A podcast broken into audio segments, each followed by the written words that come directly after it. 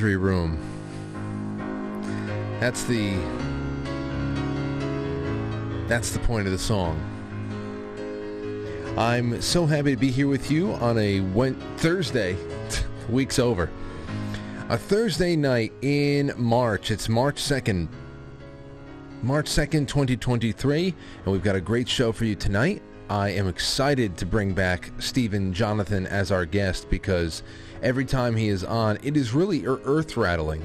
I'm telling you, as as amazing as it is to have Jay Gulanello in to do nutrition nights and to talk about the human body and things that we're overlooking whenever we put uh, processed foods and anything else in our mouths and timing of eating and, and, and everything else. I think that those are so such an uh, such amazing broadcasts, and it might not be as glitzy and glamorous as the the good old us against the deep state episodes, but uh, they're really amazing. And I think that on a similar level, Steven Jonathan coming on to talk about education like few of like Robin McCutcheon and, and, and others who come on to talk about this stuff. Uh, the, this just fills a need, and tonight is going to be an extension of what we talked about with him uh, last time he was on with the trivium and the quadrivium, and uh, and how people can provide an authentic education for children outside of the school system as it is right now. Well, tonight I wanted to save this particular topic for one evening, and that is theology how does a layperson, how does how does someone uh, who's not very articulate about some things find a way to be articulate about the existence of God for a child or something like how, how does one who's taking education into their own hands for their children for their family how do they start being able to really uh, introduce a person to the presence of God I mean, I know that's something that you, you feel and that you're able to define better as time goes on. You understand what you're connected to constantly. But uh, but but how do you how do you start that that uh, education, that line of it? So theology as a science. Then we're going to be talking about how science itself, since it, it has been stripped of faith, has now become a faith unto itself. And there's just just there's so much. And I, at the end at the end of this, ladies and gentlemen, I have a a really nice little way of ending the show. Nice little way of ending the show. We're going to watch a. Well, I'll tell you once we get there. It's going to be a good one. At least I really am confident that it is going to be. This is the kind of episode I would listen to a couple of times. Uh, let's just hope that the end result is is everything I hope it is. So that's what we have on this March 2nd, 2023. And uh, please go to the affiliates page on quitefrankly.tv and get to know all of our friends and affiliates. The links are there. The promo codes are there. Uh, they're all American businesses. They are small to mid-sized businesses. They are members of this audience. They are of you guys and gals. So see what you can you can supplement in your life from the affiliates page instead of going to Amazon or Walmart or anything like that. Go ahead and do it. Very very important things there and thank you very much. That's my, my plug for the evening. Aside from become a sponsor of the show, because I released the I released the sessions for C.S. Lewis book club, but remember, four days from now, on the 6th of March, I just put out the first official book club thread for Brave New World. We are going to be reading chapters 1 through 3. That's pages 1 through 56.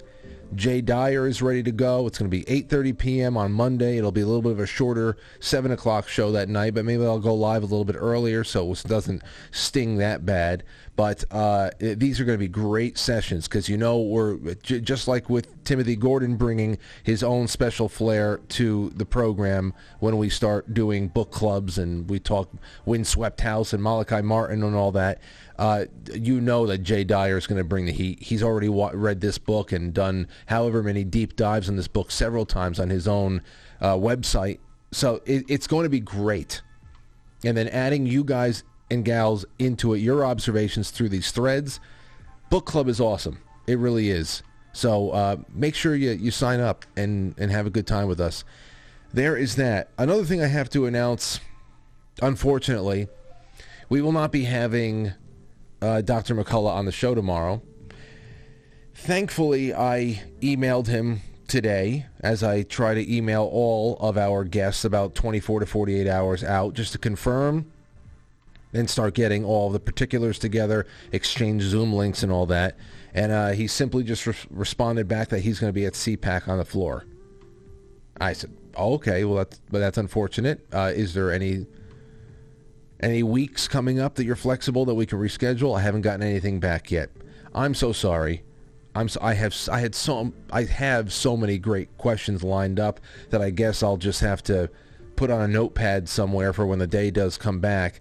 And it's one of those things that makes me start thinking should I not put the upcoming guests on the website? Should I not promote what's going I want people to get excited, but I also want to really trust and, and you know 90 90 to 95% of everybody that I put on the schedule doesn't cancel and there's no problem.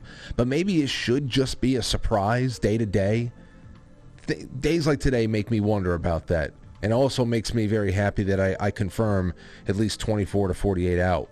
But, um, well, I'll, I'll work on getting Dr. Peter McCullough back because he's a great guest and I had a lot of important questions to ask him. But we're still going to have Jay Gulinello and Matt in tomorrow night. And that still, it's going to be a very fast two hours. It's going to be great, no doubt about it. Um, man, I think this is the first time that Matt and Jay are meeting. I think so. I I, I can just imagine what he's going to be asking, and um, that'll be great.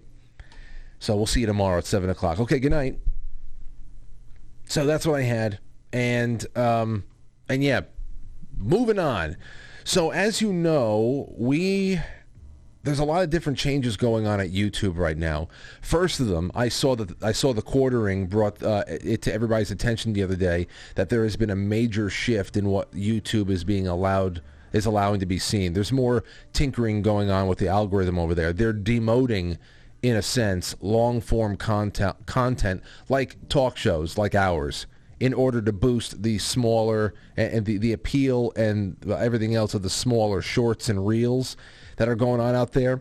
Uh, so uh, definitely, I have to get in on shorts and reels. I, I tried my first one today, and um, the team over here at Quite Frankly is going to help me out. The video editing team, we got to really just saturate that area to, to try to get more people to see the show. Because what you guys and gals are doing to help out with liking and sharing, it goes a long way. It really does, and that can't stop. But I noticed it about you know the first six weeks of the of the year we're making headway. Then all of a sudden, the last couple of weeks, there's a we're getting sluggish again. I said, what the hell? And, and of course, that's what they're doing. They're demoting long uh, long form stuff. And when you're when you're, uh, you're you're fighting to even get attention of the people who already subscribe to you. Ugh, just make sure you subscribe if you must be on YouTube. But if not, if you don't really care where you are, watch the show on Rumble um, if you don't care where you are because it's a lot more responsive. It's going to tell you when we're live.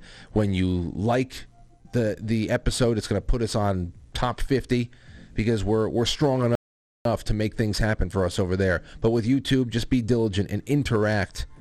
And everybody else on on DLive and Twitch and uh, and uh, you know Theta, Foxhole on quite frankly TV, Rokfin. You guys just keep enjoying yourselves in your little jacuzzis and uh, with all your nipple twisting and things like that. You, you're all you're just so awesome, all of you. Thank you very much for being here in whatever form, in whatever form. But here's something else that's going on there.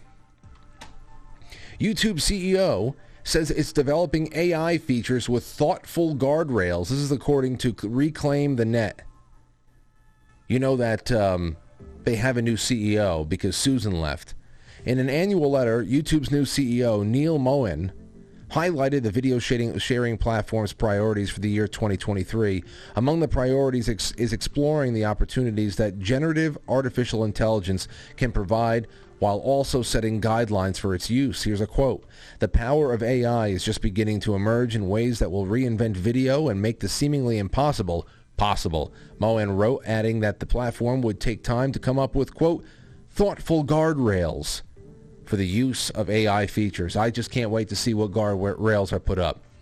Stay tuned in the coming months as we roll out tools for creators as well as protections to embrace this technology responsibly. I wonder if they're going to give creators a tool to actually have their their uh, their videos seen by their subscribers, because I don't ask for much in life, but I worked very hard over years on all these platforms across the board to gain subscribership and to bring on guests and to and to uh, you know just just build things up to create buzz. And here we are, and still knocking on the door of 100,000 subscribers.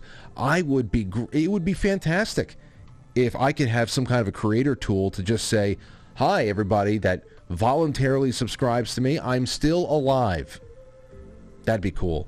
But I'm sure that that's not what they're going to give us. So we'll see what that is uh, that's all about. He um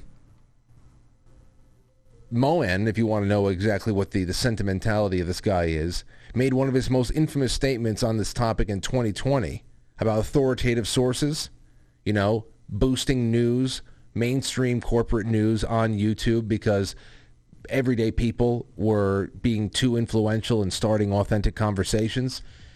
He said creators espousing opinions in their basements can't provide context on the news.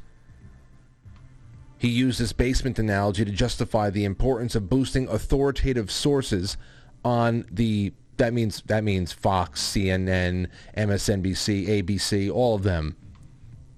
So I'm sure that these new AI tools are not going to be anything to write home about. Uh, here's another one for you.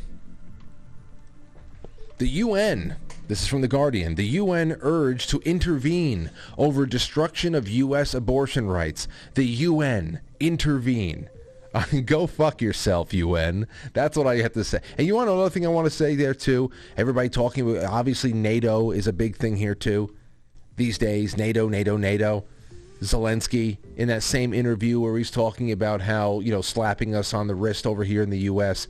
for not wanting to give more and more and more guns, ammo, tanks, cash. By the way, another support package is getting readied by the federal government to be sent out. The theft is endless, and we are powerless. We are completely deballed, completely neutered. We are here, many of you are, many of you are, in the early goings of March now, preparing, if not have already submitted your taxes for 2023, uh, on filing 2022s. Okay? I got to do that over the course of this week, which means in the next couple of weeks, I'm sure I will be sending in a check to the IRS. I will be I will be sending them my my uh, what, what would I even call this? What would I even call this? Because it's it's a way for me to stay out of jail. That's it. I'm not getting anything from it. Nothing whatsoever. Um, I'm part of a demographic that is that is hated and and, and continue to ask be asked more and more of. What so what is it? It's really just to keep people like me and you out of jail. We get nothing from it. All the trust funds that they set up for Social Security and everything else that's supposed to be a trust bankrupt. It's all being supplemented by loans. So what are we doing? So what are we doing? As our as our the fruits of our labor are sent off to Washington D.C. to the Treasury, they are sending billions upon billions to that fucking coke addict, that coke addict in in uh, in Ukraine, who's nothing but an actor, doesn't even really have any power. So yeah. So as far as NATO goes, as we keep getting reminded about that, like, oh, you don't you care about NATO? It's so important. No, I don't. If you're going to tell me, Frank, you have a choice between having one American life lost in Eastern Europe or having NATO collapse and Russia completely consuming uh, Ukraine, which it probably, which it doesn't even want. It wants a buffer. It wants a neutral. It wants neutrality. It wants neutrality, a neutral buffer between itself and the crazy NATO alliance. That, of course, at the same time needed so much of its energy to be supplied from Russia. It's the most, it's the craziest psychopathic thing you can never think of. If you gave me that choice, I would say let it all burn with NATO. Let it all come down, collapse, and that's it. Not one American life or anybody's life is worth keeping NATO afloat. It's not worth NATO. Not at all. That's my humble opinion. But I'll don't worry, I will pay every last penny of taxes because all I care about is staying out of jail. That's the only thing I care about. Horrible way to live for all of us, but that's really what it is. Has nothing to do with patriotic duty, nothing. And here you go. Here's another here's another one for you. CTV, more than half of the world will be overweight or obese obese by 2035. Just wanted to throw that out there. No, nothing else has to be said. Now, again, as you know, we've been given permission by now the FBI and other government agencies to accept the COVID virus, to accept now that the COVID virus ha- uh, was engineered in a lab and whether or not that lab that it was engineered in was in Wuhan. Its ground zero infection moment was in Lu- it was in Wuhan. We got from the very beginning. You know, people say, "Oh, you got lucky. You didn't know what the hell was going on." No, if you were paying attention and you didn't need Brian Stelter to be blowing smoke up your ass the entire time to call that news, then you would have read these reports out of India, who were the first ones to say that, "Hey, uh, this has been Frankenstein with HIV." Uh, this could only have been done in a laboratory. But no, you were you were on the bat soup. If you were one of the people who were on the bat soup line of things, and obviously this is all going to be very disconcerting to you, and you're going to need a way to psychologically bail yourself out of being pulled along willingly, I guess, in many ways, for a three-year lie. Either way, it's limited. It's limited in its, in its disclosure. So this is where we are right now. We watched how uh, Stephen Colbert avoided taking the L by making jokes about how the Department of Energy needs to stay in its lane and talk about energy and not bio, bio, biology. Okay, that that's how he got out of having to uh, take the L there. Jimmy Kimmel took a crack at it too and pretty much claimed that Trump and his minions were only right because we got lucky. And even then, they're not really right about much. Blah, blah, blah. It's just whatever. This this is what they do now. This is late night entertainment. If I was ending my nights watching things like Colbert and Kimmel, I mean, my nightmares would be far more than far worse than they already are. How do people end their nights and go to bed relaxed and feeling good, ready for a new day? Oh my God. It's like going to a support group but a bad one. It's not even a support group. It's like it's like going to a it's going to a crack den. It's not a support group. You would think it would be like that. Like you can go and turn on television at night and relax with something a variety, an old Ed Sullivan variety show or something. Somebody's going to come on. He's going to juggle chainsaws or something like that. Oh wow, wow, isn't that something? And then you go to bed and and uh, and you're a little bit more. The tension has been broken up. You know that is almost like group therapy. This is like going to a crack den every night. That's what it's like watching television, and you don't feel it if you're addicted. Obviously, you just need it. But um, they had their their time their turn, and so did the ogres on the View. I have a minute long clip for you. It won't be that much longer than that because I don't want to lose my dinner either. Uh, the ogres on the View, they added their bird brains to the mix here. Listen to this. Here they are blaming Trump's xenophobia. They're blaming his and, and Jimmy Kimmel tried taking this this route a little bit too, but it's it's particularly interesting to watch them really trying to rev their brains up and put put this all together. They're blaming Trump's xenophobia for discrediting the lab leak theory that obviously now wasn't that bad of a theory. Okay? So here, let's watch it. Trump unleashed this xenophobia. He, st- he stopped allowing Chinese people to come to the country. it's just, it's right there. Like they, they can't they can't help themselves. They stopped travel from China. It's not that there was, uh, you know, a, a, Chinese person might have been coming back home to the United States. Departing flight for this Chinese person could have been in in in uh, in Spain, and they didn't let them on the flight because they're Chinese. That wasn't happening. But she knows. What's this one's name? Sunny. She knows she has stupid people watching. He then started calling it the. Um, don't even don't say, it. Don't yeah, even say it. Don't. Don't say it. Whatever you do, don't say it. The most ugly thing in the world to call it the China virus. Oh no. Don't please refrain. Something. Being... And he kept on saying yeah. China, China, and doing yeah. this thing. Yeah. Because if he didn't, you guys would say that it came from from from Mar-a-Lago. If he didn't keep re- reminding people that this came from the outside in, and it wasn't, you would have made it his fault. You would have said that he was constructing the virus in Mar-a-Lago. He had the goggles on. He had the white coat on. He was in his own little laboratory in his bedroom. You would have said it because you're fucking nuts. I would have been reminding people every day that it came from outside the country too, if I was up against you nonstop. Where I was even concerned as someone who had lost family members right. for Manny to even bring it up. And that is really sad. The last guy before Biden. She can't even say his name. Fucking pathetic. Said anything about this. He made it about Asian people. No. And. Mm-hmm. Mm-hmm. Did you actually hear that? That was that was the view. The actual producers at the View boosting the audio from the audience to get that mm-hmm. I'm sure Jon Stewart didn't realize that that's what was happening because I'm sure he didn't know what was going on all over the country with Asian folks getting smacked and hit and people saying stuff to them. First of all, those were not MAGA, okay? That was that's not what the the the, uh, the, the nationwide Jussie Smollett moment over here. All right, that you stop with the you stop with the Asian hate campaign because um, it was becoming apparent that most of the people beating up on Asians it probably had nothing to do even with the virus. Okay, it was just not white Republicans. Let's just say that.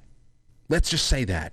Okay. Now you may be saying to yourself, "This is incredible." Am I seeing what I am seeing? And yes, you are. You are watching these these hags, these cheesecake eating hags in real time.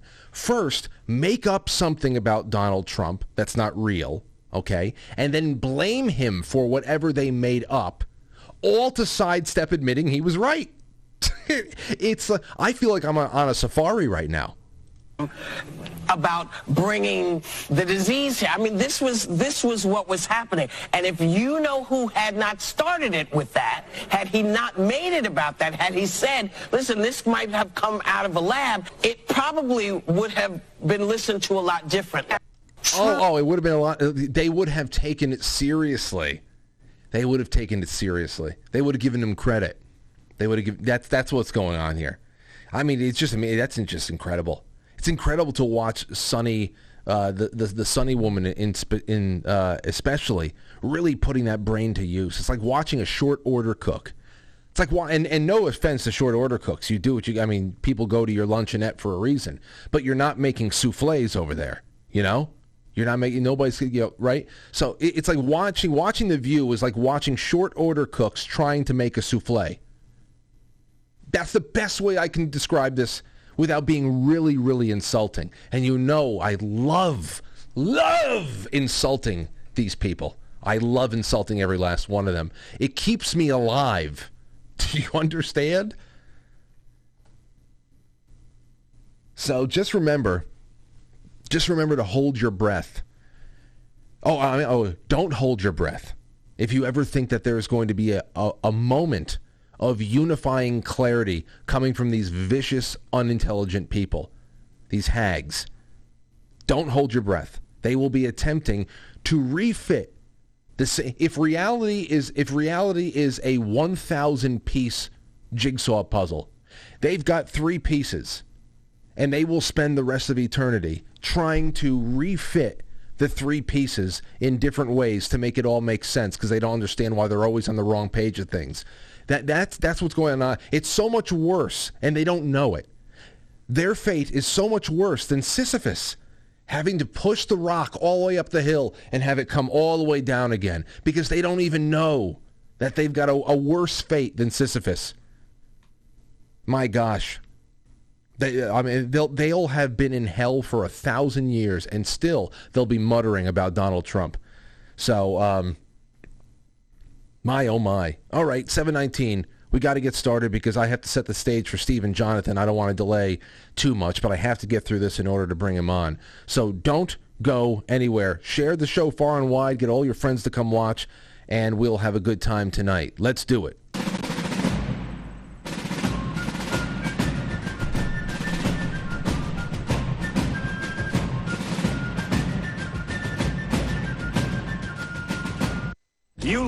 One ant stand up to us, then they all might stand up.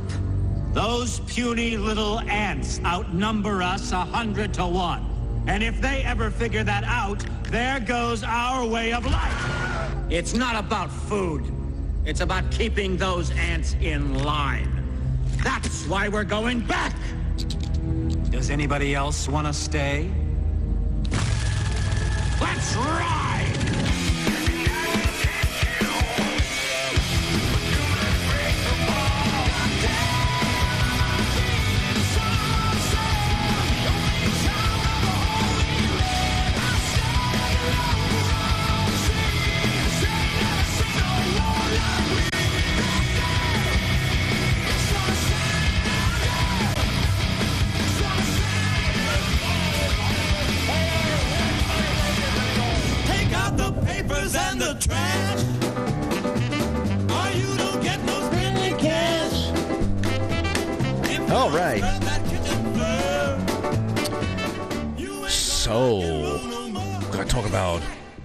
Gotta talk about school.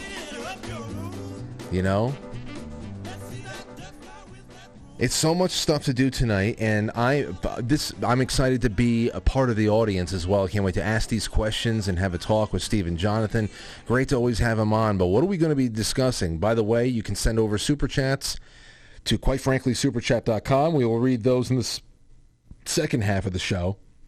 A lot of things to do in the second half related to the first. It's Going to be a very consistent theme. I like when we have that balance. But um, there's also your Rumble rants. I can't wait to read those. And just keep liking the show. If there's any platform you have not liked tonight's episode on yet, go do it. And then take it down. I don't know. I don't know. Just, just, just go send it to everybody. Know, say, listen. I know you know you don't know anything about this person. Just please like this video. Thank you. Almost like you're in church and they're coming around with the donation basket. That's what you should be doing. All right. Now, here's what I wanted to bring up. Since we're talking about education tonight, get a load of this. She fled the war in Ukraine but failed to find a safe haven in San Francisco Middle School. This is from the San Francisco Chronicle just a few days ago. Everything Yana, a 13-year-old Ukrainian refugee, knew about public schools in the United States was that she had been on te- what she had seen on television or in the movies, often idyllic settings where teenage conflict and angst ironed itself out by the end. Uh, she never imagined herself in those American classrooms. Then the bombs started falling after the Russian invasion of Ukraine. Again, well, it's terrible, Ter- terrible. And Yana and her mom fled for their lives in March, leaving friends, family, and memories of typical teenage life filled with choir practice, art classes, and homework behind. Imagine that. Terrible what the CIA has done to countless happy homes and stable cultures around the world. It's not just Ukraine. It's just their turn. It's just their turn right now. Think about think about uh, again one over a, a million dead Iraqis. But yes, thank you, San Francisco Chronicle, for for uh, reminding us the Russian invasion of Ukraine. Carrying the trauma of war and a few personal belongings, the pair eventually landed in San Francisco, where she started the new semester in January, despite speaking little English. There, she joined hundreds of city students reeling from their own tragedies, loss of loved ones in the pandemic, poverty, and homelessness. Like Yana, other students had fled the ho- their home countries to escape violence and death. It didn't take Yana long to realize that real life in her eighth grade class at Marina Middle School was nothing like the scenes that played out on her screen. I thought I was going to be better because it's San Francisco, she said in Ukrainian with her aunt translating. But after two days, I saw everything going on at the school. The students er- interrupted classes, jumped on desks, cursed at teachers. At first, Yana wondered what was going on, but then nothing happened. Students were not disciplined or prevented from repeat behavior. After one week, I understood that was normal, said Yana, whose name the Chronicle agreed not to publish in accordance with the source policy. Not after, uh, not long after, Yana said she became a target. Her experience echoes what many parents and teachers have said is an escalating problem in the city's middle schools, with bullying, violence, and defiant students creating an untenable learning environment. While the situation has worried many students, staff, and parents, for a girl already fleeing violence and chaos, it's been particularly difficult.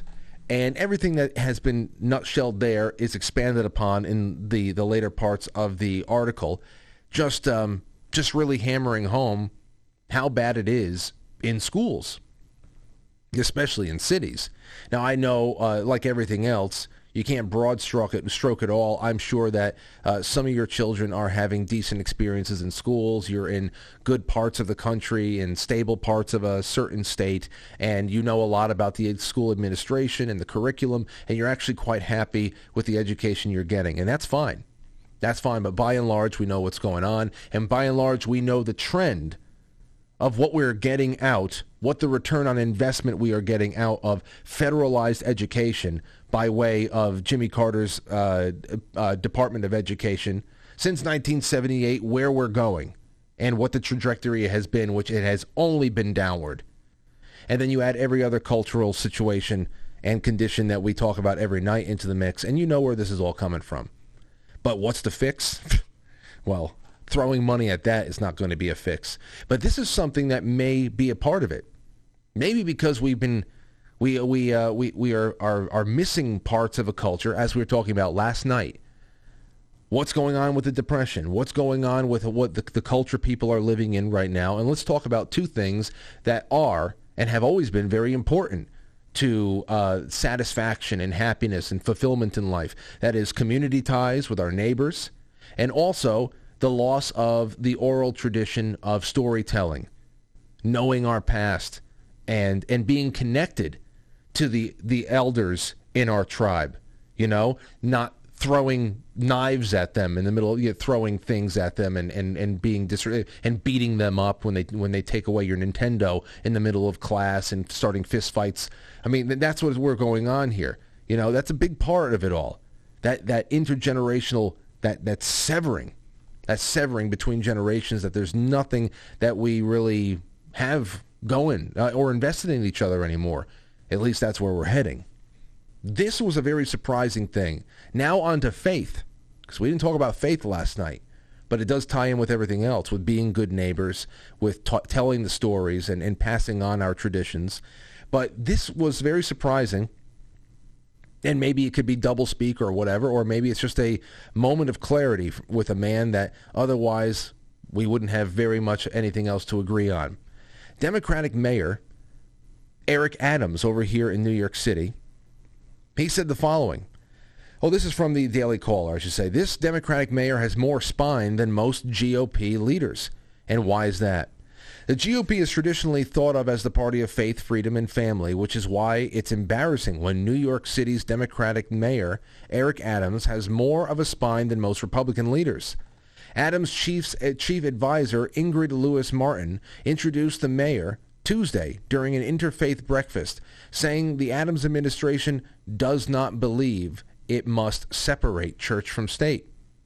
Adams doubled down on the idea, saying, quote, don't tell me about no separation of church and state. State is the body, church is the heart.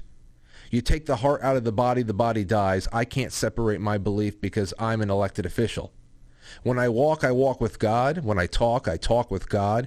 When I put policies in place, I put them in uh, put them in with a godlike approach to them. That's who I am. Now, like I said, separate the reality of who Eric Adams is as a politician and what those ideas are and what those things he says when he says he's talking with God. Um, they're two different things. And start makes may start making you wonder what what God is he talking about? Who's God? But the fact that he did this ruffled a lot of feathers. He said this. He said uh, going on to to attribute a spike in crime in the city as part of being a lack of faith. Adams also said the next generation is being destroyed because they have not been instilled with some level of faith, faith and belief in God. He predictably drew rebuke from those on the left who decried his comments as unconstitutional because of the alleged separation of church and state, which I promise you we will end the show with doing a little bit more on that. And I think we're going to be doing it in a I can't wait for the end of the show, but I don't want to rush anything because we have a fantastic guest coming on with us tonight. And that guest is Steven Jonathan. So let me read a little bit uh, a little bit to you about Steven Jonathan as he makes his way to the stage. He is the founder of the City of Truth, a resource for homeschooling parents and teachers who want to recover the true liberal arts tradition. Uh, you can find all of his work at cityoftruth.co. When he was on last time, we talked about that, and when we were talking, uh, discussing the trivium and the quadrivium. He's the founder of St. Isidore's Artisan Academy at Stella Maris Ranch in Seadrift, Texas. Um, let me see what else we have. Okay. He is the executive director of the St. Thomas More Teaching Fellowship for the Archdiocese of Boston Catholic Schools. Steven is a senior fellow at the Cardinal Newman Society and a senior fellow at the American Principles Project. He is a writer and public speaker on culture and education. Steven's primary mission is to articulate the nature and purpose of an authentic education. And I love the way I love the way that that just that just sounds. Steven, on an authentic education, I love the way that that's described, and uh, I I want an authentic education badly. Me too. that's. How have you been, by the way? It's been weeks, but uh, it always feels like months with all my my returning friends and guests. Honestly, it's been great. Thanks for having me again, Frank. I was on uh, the East Coast last time I talked to you. Now I'm on the West Coast. Yeah, I can see that you still have the lights on over there. The sun is still Yes. shining. well, listen, I, I, I know that this is, and I only want to t- take this uh, a couple of seconds. Hold on, I, I whatever. Um, I know this is far too complex of an issue to nutshell. And last night I covered a rising, the the story of rising depression rates in teens, especially liberal teens. But the disruptive behavior, violence against teachers, everything else, um, uh, wh- where do you attribute that to? Uh, because obviously it's it's a big thing. Is it really? Is it the family? Is it the family and faith? It's uh, where have we lost our way and becomes becoming so uh, physically, physically uh, disruptive with each other? Uh, one thing people don't really understand is the role that the public schools play in this. They have an underlying aim. This is truly their goal. It's to disrupt the nuclear family. They, in a sense, they have to destroy the family for their plan to work, which is they want to use the children in the schools to solve social problems. And so they have been attacking and eroding the family for generations. And the schools are so inhumane and so anti-human and anti-moral and anti-intellectual that they've reduced our kids to emotive almost robots and so when emotions are the highest thing as you see in social emotional learning it's no wonder that violence is not only increasing but becoming more and more acceptable as a response to things Hmm. So what you're saying is, it's a problem that cannot be fixed with money, but it would be fixed with a change of heart that would be diametrically opposed to the liberal worldview, and therefore it'll only get worse. Perfectly stated oh therefore it will only get worse exactly right Okay. Well, then let's let's get into something a little bit more uh, time tested and true. Last time that you were on, we discussed the trivium, the quadrivium. It, it was a, a real eye opener for people like myself, and I got a lot of great feedback from it. But I asked you what I uh, what I find most difficult uh, a concept for me as a parent who is going to be homeschooling uh, with his with his wife. Uh, concept of introducing to my daughter is the the existence of God. That's something, of course, I feel we know we we have already grown up in, but we got it from teachers. We went to, I went to a Catholic school. Uh, Lauren was in church groups. Obviously, you can always just go there. But whenever you're doing, whenever you're doing home, uh, home studies, and, and, and it's now up to the parents to introduce these very complex and uh, you know life altering concepts like the presence of God in our lives. What is does that look like? I would like to talk about the homeschool approach to that, and then maybe build on that to talk about theology as a science in general. Yeah, that's a lot there, Frank. That's a lot. Yeah. Um, it's really difficult to begin with this, uh, but it's the right question. So we talked earlier and we said there is the primary question in an authentic education. And the single first question you have to ask and answer is this. Does God exist or is there no God?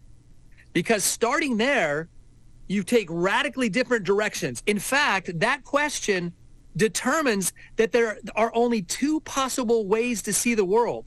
One, as if God did create the cosmos and the universe, or two, that God didn't.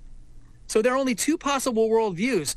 And the thing that holds the millions of perspectives together in error is the supposition that God doesn't exist and we are living a purely material existence. So we have to go back to the question and answer it honestly.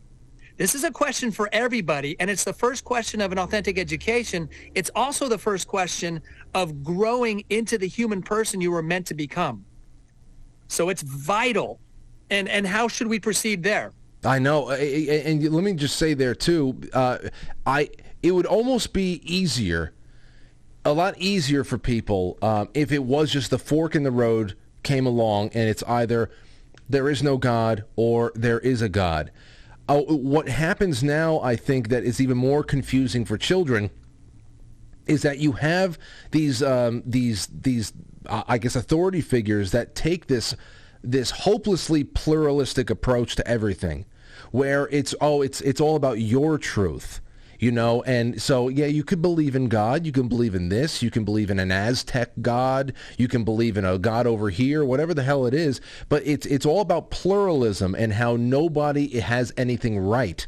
So it, it, would almost be uh, a little bit less cruel to say there's no God than to say that anything you think of is is real and just as valid as the person next to you. I so it's it's a very odd fork in the road. It almost like splinters, like a split hair, and. Uh, yes. it's nuts, man. Uh, but um, but you laid the groundwork for for what tonight's show is really all about, and that is theology. So the basics basis of this, when we come to a point where, um, you know, spiritual studies, uh, where religious or spiritual studies are are castigated now into into the dustbin of myths and legends, and suddenly the science itself, we're seeing other science itself becomes a religion. So let's talk about the actual science of spirituality and theology and, and, and where we start with that. Yeah, and let me back up to your point for just a moment. It's so true that every human soul is religious. To be religious means to bind yourself to the things that you think are most important. So interestingly, there's this inversion that happens if you believe that God doesn't exist. And the inversion looks like this. If God doesn't exist, then you have the arrogation to decide what to worship. And it turns out every case and every time to be a kind of self-worship, even when you're choosing an idol to worship. Hmm. So either you're going to worship the one true God who created the cosmos, or you're going to worship yourself by, by giving yourself arrogation to give your allegiance to something or someone that's not worthy of it. That's the way this goes. So this arrogation to other things is the foundation of the modern public school. Uh, when you check your email, I sent you a, an amazing quote we might want to close with that will show there's these two religions. One is self-worship. The other one is worship of the creator. And they're truly inverted. They're not two different choices. So we have to begin by, re- by remembering that the self-worshipers made our schools. And mm. the self-worshipers invert the order of everything and make up their own reality. So they've taken a word like science and they've abused it into oblivion. I don't know any school teachers I can ask, do you know what the word science means? Because they think it means material science, physics, biology, astronomy, stuff like that. But the word science comes from the root scire, which means to know. Science is knowledge, a body of systematic knowledge about the nature of reality. So indeed, we have this field called the material sciences, and they're fascinating, and they're small, and they're directed by the scientific method that ought to be directed by philosophical principles. But the self-worshippers cut material science off from what we know as the science of the mind or the science of the intellect, which is called philosophy.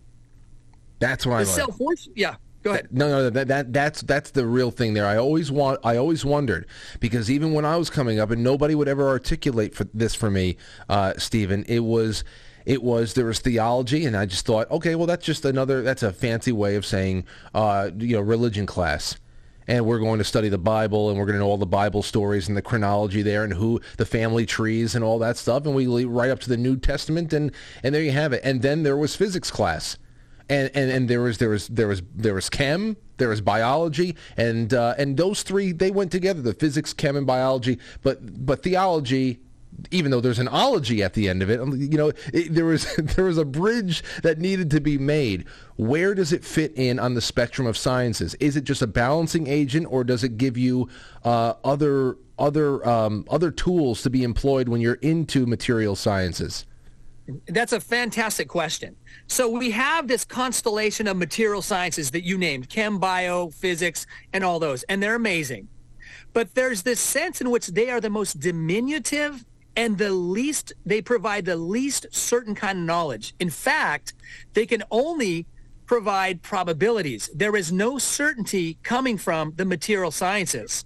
So interestingly, it's philosophy, the science of the mind, that is a much bigger and all-encompassing science, and the material science, it assists the mind in corroborating principles of truth. And something amazing happens after that. The highest kind of science is called theology. And theology is the very highest. We recognize it as revealed truth. Uh, theological studies, the study of God, which is the womb of all true learning. And so here's what we know. The relationship between the sciences go like this. The science of the mind, philosophy, is the handmaid of theology, which is the womb of all learning, and the material sciences are at the service of the mind and the heart. And in that order, properly understood, we can enjoy all the sciences and know that they're integrally in- interconnected. There are no contradictions. Now, the self-worshippers say the opposite. They say material science, philosophy, and theology are three separate domains. They are they are non-overlapping magisteria, according to Stephen Gould. But again, he's an arrogant, arrogant self-worshipper. It it doesn't hold. It's just not true. So there are no sciences that contradict one another. They always work in harmony when properly understood to convey the the more reality, the the bigger the science. Well, and, and, and as you said, as, as everybody is religious because what we have noticed, if, if it wasn't already apparent to people prior to 2020, is that as as uh, as you said, the sciences of the mind and, and faith and all that and the spirit that is become more so myth and legend and all that up. We're fresh off of two years now where pseudo-scientific medical lockdowns we are in pseudo, completely pseudo-scientific medical lockdowns where we where we heard the phrase, the mantra, "Trust the science" over and over again. That became the new sign of the cross. You know, the vaccines became the Eucharist. Talk a little bit about science versus scientism, because then I want to get into another thing that you had just said right then uh, when you when you finished, and that is that um, and that they are not uh, mutually exclusive, but they're very interdependent uh, d- disciplines. And uh, and I, I want to talk about the the results of the past of that of that that coming together of all those fields. So talk a little bit about science versus scientism. That's right. The last, I don't even know how many generations, um, I can't even say, but let's say for a hundred years, there's been this growing momentum of scientism because of materialism, because of a rejection of all that is immaterial. And this took hundreds of years in the history of philosophy to finally arrive at a point where the consensus says materialism answers everything. I mean, Stephen Hawking, one of his last things he said was, there's no need for God. And he gave this really amateurish circular argument for it in his last book. It was it was embarrassing as a philosopher and it impressed people steeped in scientism. I don't know what it did to people in authentic science, but here's something really important to understand. We heard we have heard so much so much browbeating about trust the science. I believe in science. It was a Nacho Libre line. Skeletor said, I believe in science. You know, that was really great. It's a great line, but he was mocking us, which is appropriate because you don't believe in a thing like science and you nailed it. Scientism is a religion. Tony Fauci is the Pope. Says when you doubt me, you doubt the science. It's embarrassing. It's embarrassing how a whole a, well, a country who calls itself educated could fall for that kind of emperor's new clothes. Tony Fauci's naked. When you doubt Tony Fauci, you're not doubting science. In fact, it's super inappropriate to believe in science in the first place. Material science is a methodology. The scientific method is a way of doing investigative inquiry into the nature of things. And so what a farce that is and how embarrassing that our public schools have an entire population willing to fall for scientism and have no real idea what science actually is. Yeah. It's so important and so valuable. It is, and it is, and and and as we were saying before, the uh, the fork in, in fork in the road. There's another fork in the road here too, and that is this scenario where it, it almost seems as you can be religious, you can have religious beliefs, or you could be a scientist. Or and, and, if you happen to be two, you've got to put your religious beliefs at the door um, and, and any kind of uh, theological understandings or philosophical understandings and leave it at the door because we're dealing with now it's just time for the microscopes and it's time for the solutions and it's time for the uh, the telescopes to to kick in and do all the work. Um, we it almost seems if you're taking what we hear from the talking heads and, and all of the, the big galaxy brains of our time that we didn't start making any significant advancements in astronomy, in mathematics, in chemistry until the atheists arrived. It almost seems that way. And, and, and that's not to say that I, I have agnostic and atheist friends who have so much more moral grounding than than uh, most people uh, in, the world that that are uh, you know gallivanting on television and stuff like that. So it's not even really a knock on people and where they are in their personal journey in life uh, when it comes to spirituality. But when it comes to again this this trying to keep separate the mind and the heart from the physical and and the uh, these these other sciences. Uh, can you talk a little bit about scientific discovery under religious bodies because every every major religion has fantastic uh, uh, resumes. Uh, Islam, Judaism, uh, Christianity, the Catholic Church in particular, incredible uh, advancements in science over the course of centuries, and uh, and and that was with that was with keeping that God consciousness in mind. That's right. It's a really important point. If you even look at the ancient Greeks like Plato and Aristotle and the great ancient Romans and Greeks and the Hebrews, you look at their scientific discoveries and their principles of truth on the nature of things has endured. If you look at the atheists from the Enlightenment up and their discoveries, what you see is a revolving door of ever evolving theories. And they even know today these things we're saying now about dark matter will be different in 50 years. It's an admission that it's not true now if it's not going to be true then.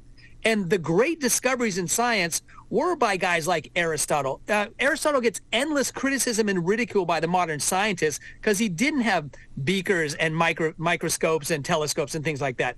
But he discovered the principles of physics that endure truthfully through today.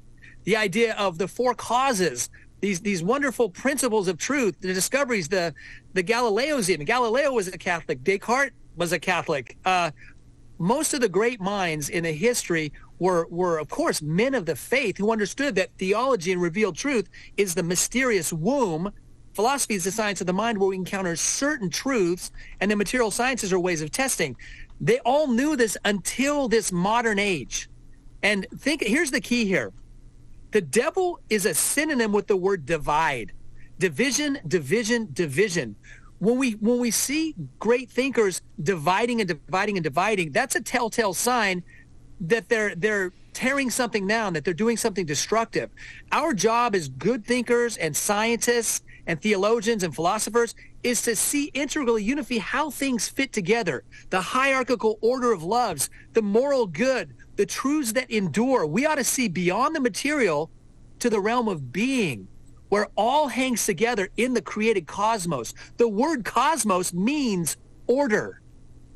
The modern scientist is creating disorder or destroying the cosmos as we know it.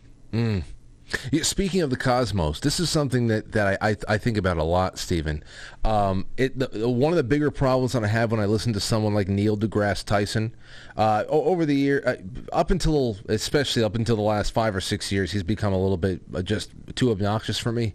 But I, I still love every once in a while I, will listen to old radio interviews he did and and very good. They're very good for just blowing your mind with everything that could that could be gathered through technological advancement. Just learning about things, learning how the Earth uh, moves, how everything moves. It, it's just it's really incredible.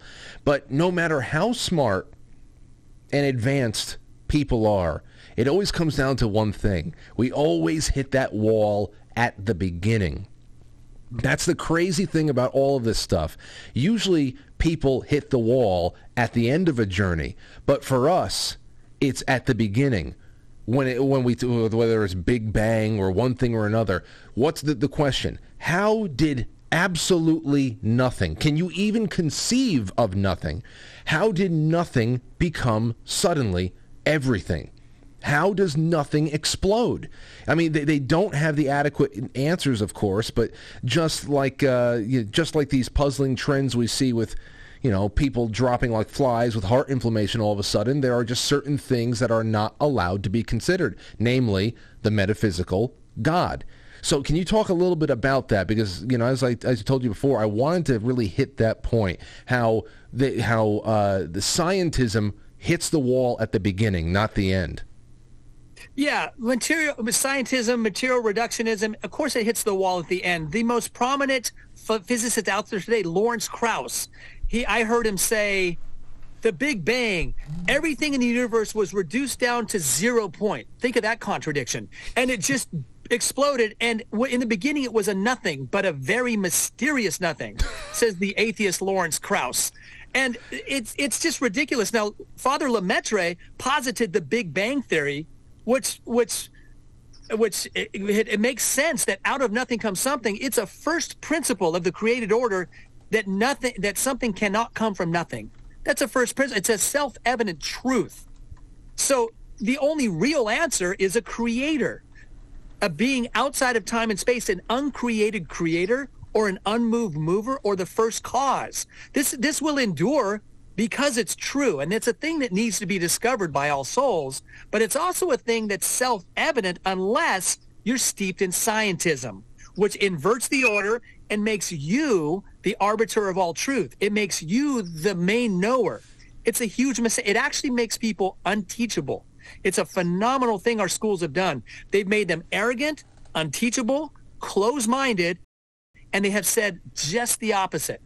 Uh, that right there Steven, I actually think is the to me, and I would love to know where else you think the uh, where else you can you can uh, point out the strong suits and the real ways that faith, that theology in uh, uh, applicable sciences and experiments and, and the pursuit for knowledge, what other strong suits it has, how it enhances a scientific endeavor.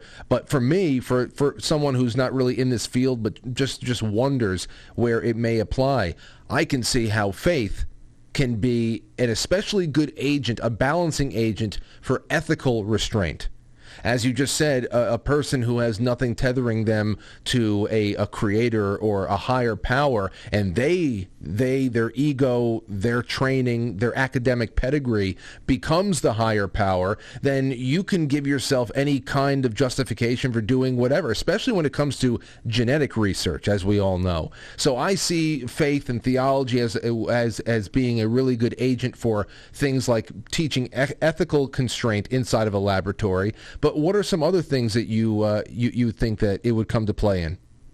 No, I, the the big one is that you say uh, you ask this question. The material atheist has no answer to this. Is there an objective moral standard of truth? They'll say no, and the the conclusion is then then why does my opinion matter less than yours? Or, or vice versa.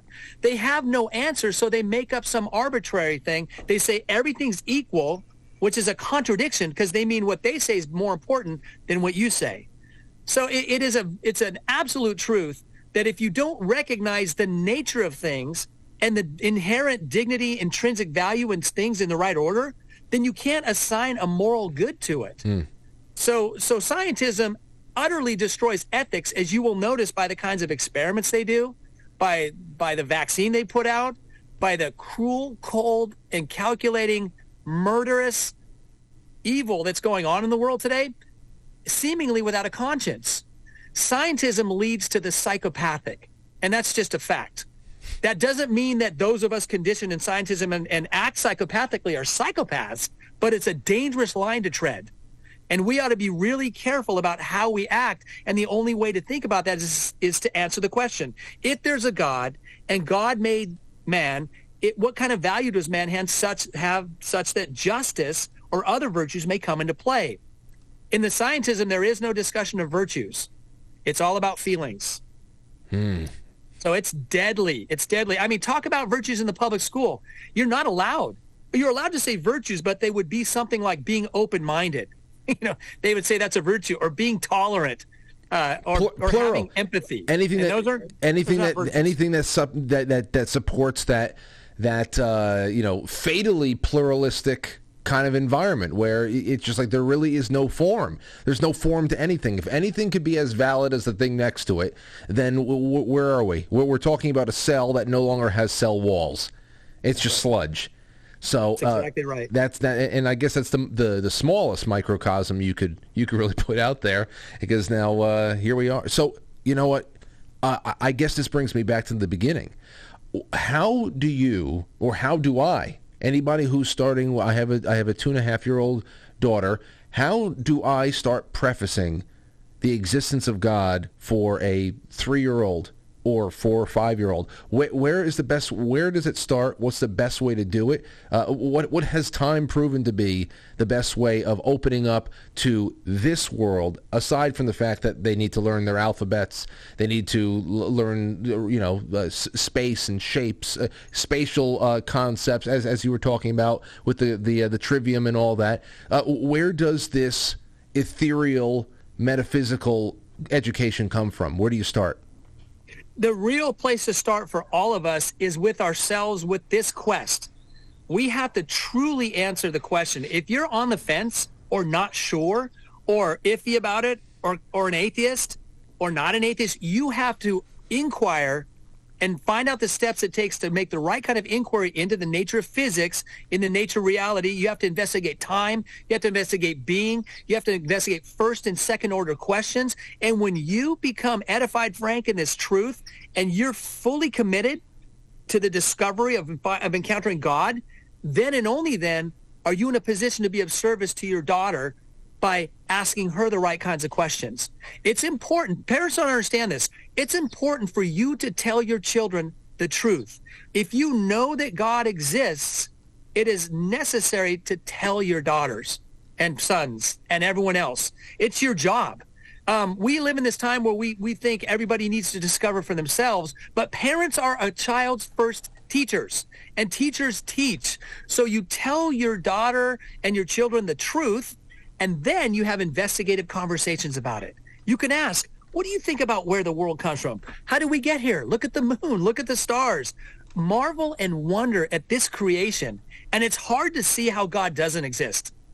If you are open to the fullness of reality, Yeah, that's well, a beginning. Yeah, it it is the beginning. I- I, think that where where it'd be hard for the average person, people who who who who go to church, who were brought up, they were raised inside a faithful uh, household community. Uh, it's always been a very real thing. They were just in it from the beginning, and it's something that they don't question, and it's something that they feel great comfort with, and and and and they're there. They're, but but it might be hard for people they may not have gone through the physics. They may not have they if someone says, uh, "Well, tell me why how does how do you know God exists?" And most people would only be able to tell you about their their their personal uh, journeys through emotion, through uh, you know their experiences in church, what they feel, you know, the way that it has it has it shaped their lives and the people that they are talking with and and that they work around. But uh, a lot of people don't have grasp on the science of God, uh, or they, they the average person hasn't read anybody like a, a um, a uh, Thomas Aquinas, and it, it's just a little bit harder. That's why I wonder, you know, it, how much boot camp does the average parent need to go through if they're going to be homeschooling? Yeah. That's a really great question. I can tell you for myself, I was raised as a secular humanist. I was an atheist, and I discovered that I had a conscience, that I actually started to realize when things I were doing were wrong were wrong. And I went on this quest to discover an authentic education. And in the process, I discovered God. Hmm. So if you seek after the truth, here's the aim. Seek after the truth. Learn to know the difference between a truth and a lie. That's really a great thing to do. And that would that would include grammar, logic, and rhetoric. So it really does require a studying of the world around you. And that's hard to do because we're stuck to our screens today. We are so distracted. You're so right. I don't know how people are going to get out and learn anything today because we're busy. The world has made us busy and there's hardly anything to do. I, oh my gosh, that's that's that's such a great way of saying it. So busy and there's barely anything to do. So bored, but so busy. Yes. It's nuts. It really It's is. nuts. Wow. It's nuts. Put away the screens for a couple hours a day and sit and be alone. It'll drive you crazy for the first few months. And then it'll turn out to be the greatest joy of your life to start encountering truth through the great teachers. You could start with someone like Plato. It's a great guy. You could start with the Greek myths. You could start with the you could start with the Italian folk tales or the Grimm's fairy tales. Those will draw you out of this mundane scientism and into the land of wonder definitely do that with your kids. That's a great way to start initiating them into the transcendental realities. I think that's what that that's uh, that's a great great way of of putting it, and I'm I'm glad that we did this. I love see I love this stuff. There's something about it. Uh, theology, it, it's just been so discounted for me. Especially for me, it, it sounds boring, and it sounds like, well, what what the hell am I ever going to? What what would I do with this? What would I ever do with this?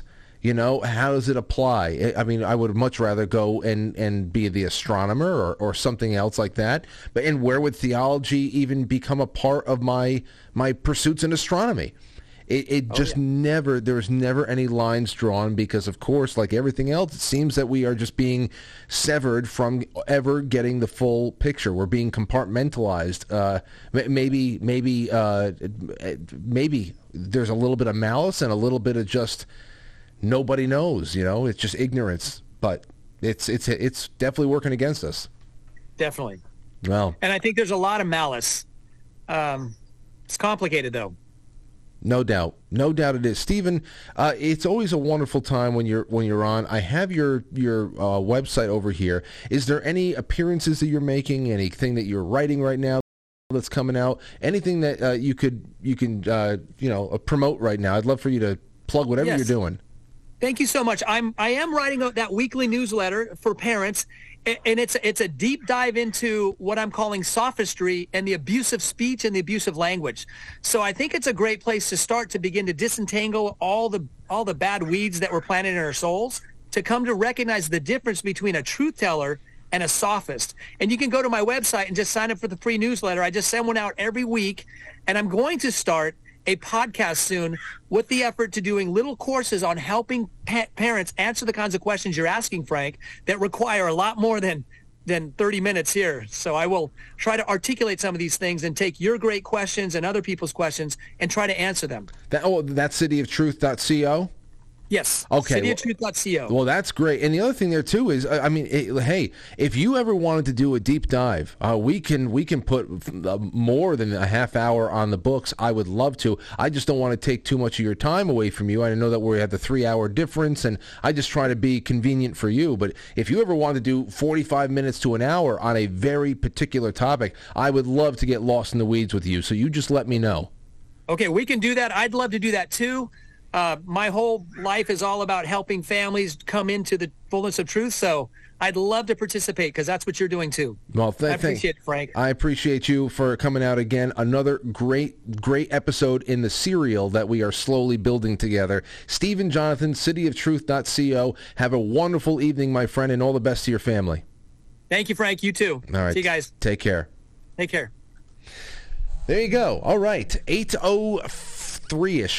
803-ish. 803-ish. I think that was fantastic. Now I just want to take calls from people and see how everybody's doing.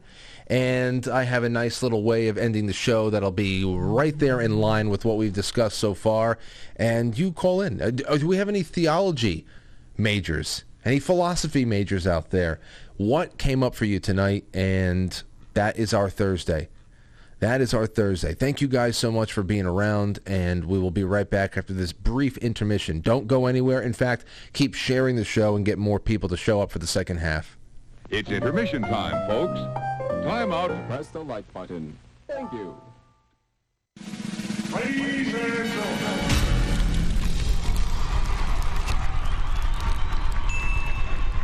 Welcome to intermission. We'll, be right back.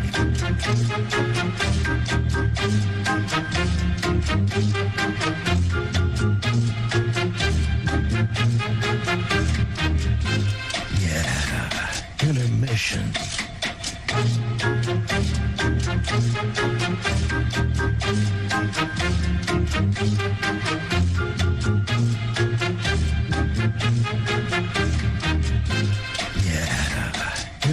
Sessions.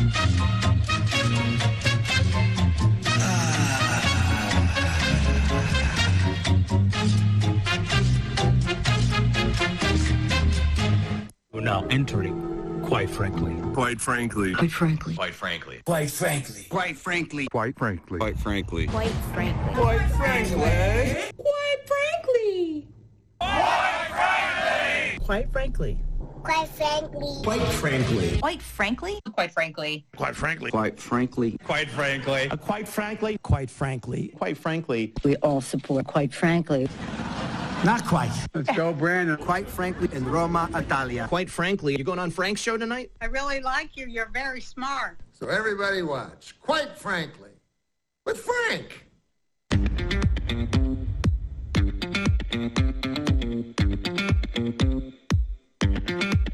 Quite frankly.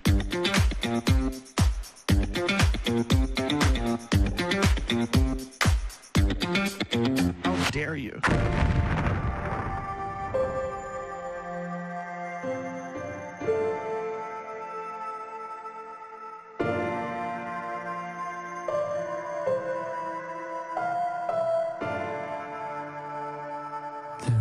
Philosophies I can't believe. There are ordinary lifestyles that aren't for me. Further time keeps tapping my shoulders with withered fingers. With the risk a chance.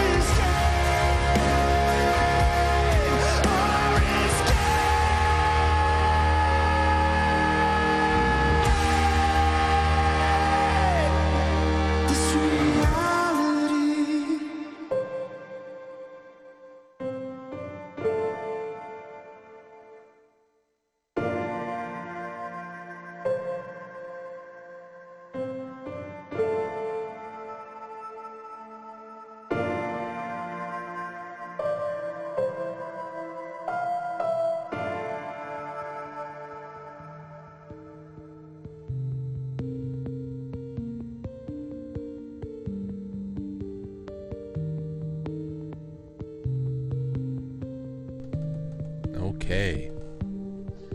Back from break. A little extended break tonight. I figured that it was uh, it was a good it was a good uh, mood for a song. A little song and a dance. I was dancing over here, weren't you? All right, so let's get into these super chats and see how everybody's doing. And in the meantime, I will put the number up on the screen and see who's out there in the audience. Who's out there? Is there anybody out there? Is anybody here? So let's see if you you give me a buzz at 914-595-6953 and let's go. Twisted Clown says everyone believes in God when someone dies, when someone gets in a serious accident or when someone is getting getting screwed. Yeah, well, yeah, I, I guess the well, as they say, there is uh, there's no atheists in foxholes. But then again, I know some people who, you know, the trauma could be so bad, and that's what's so insidious about the trauma that is inflicted by uh, clergy on, which is a widespread, very bad problem. The infiltration of that kind of abuse in church through through clergy onto children because you're talking about trauma so so harsh at such a young impressionable age that that hope hope itself and faith itself gets burned out of you. Because how that how could this ever how could this ever be a domain in which God is is the king if this happened to me?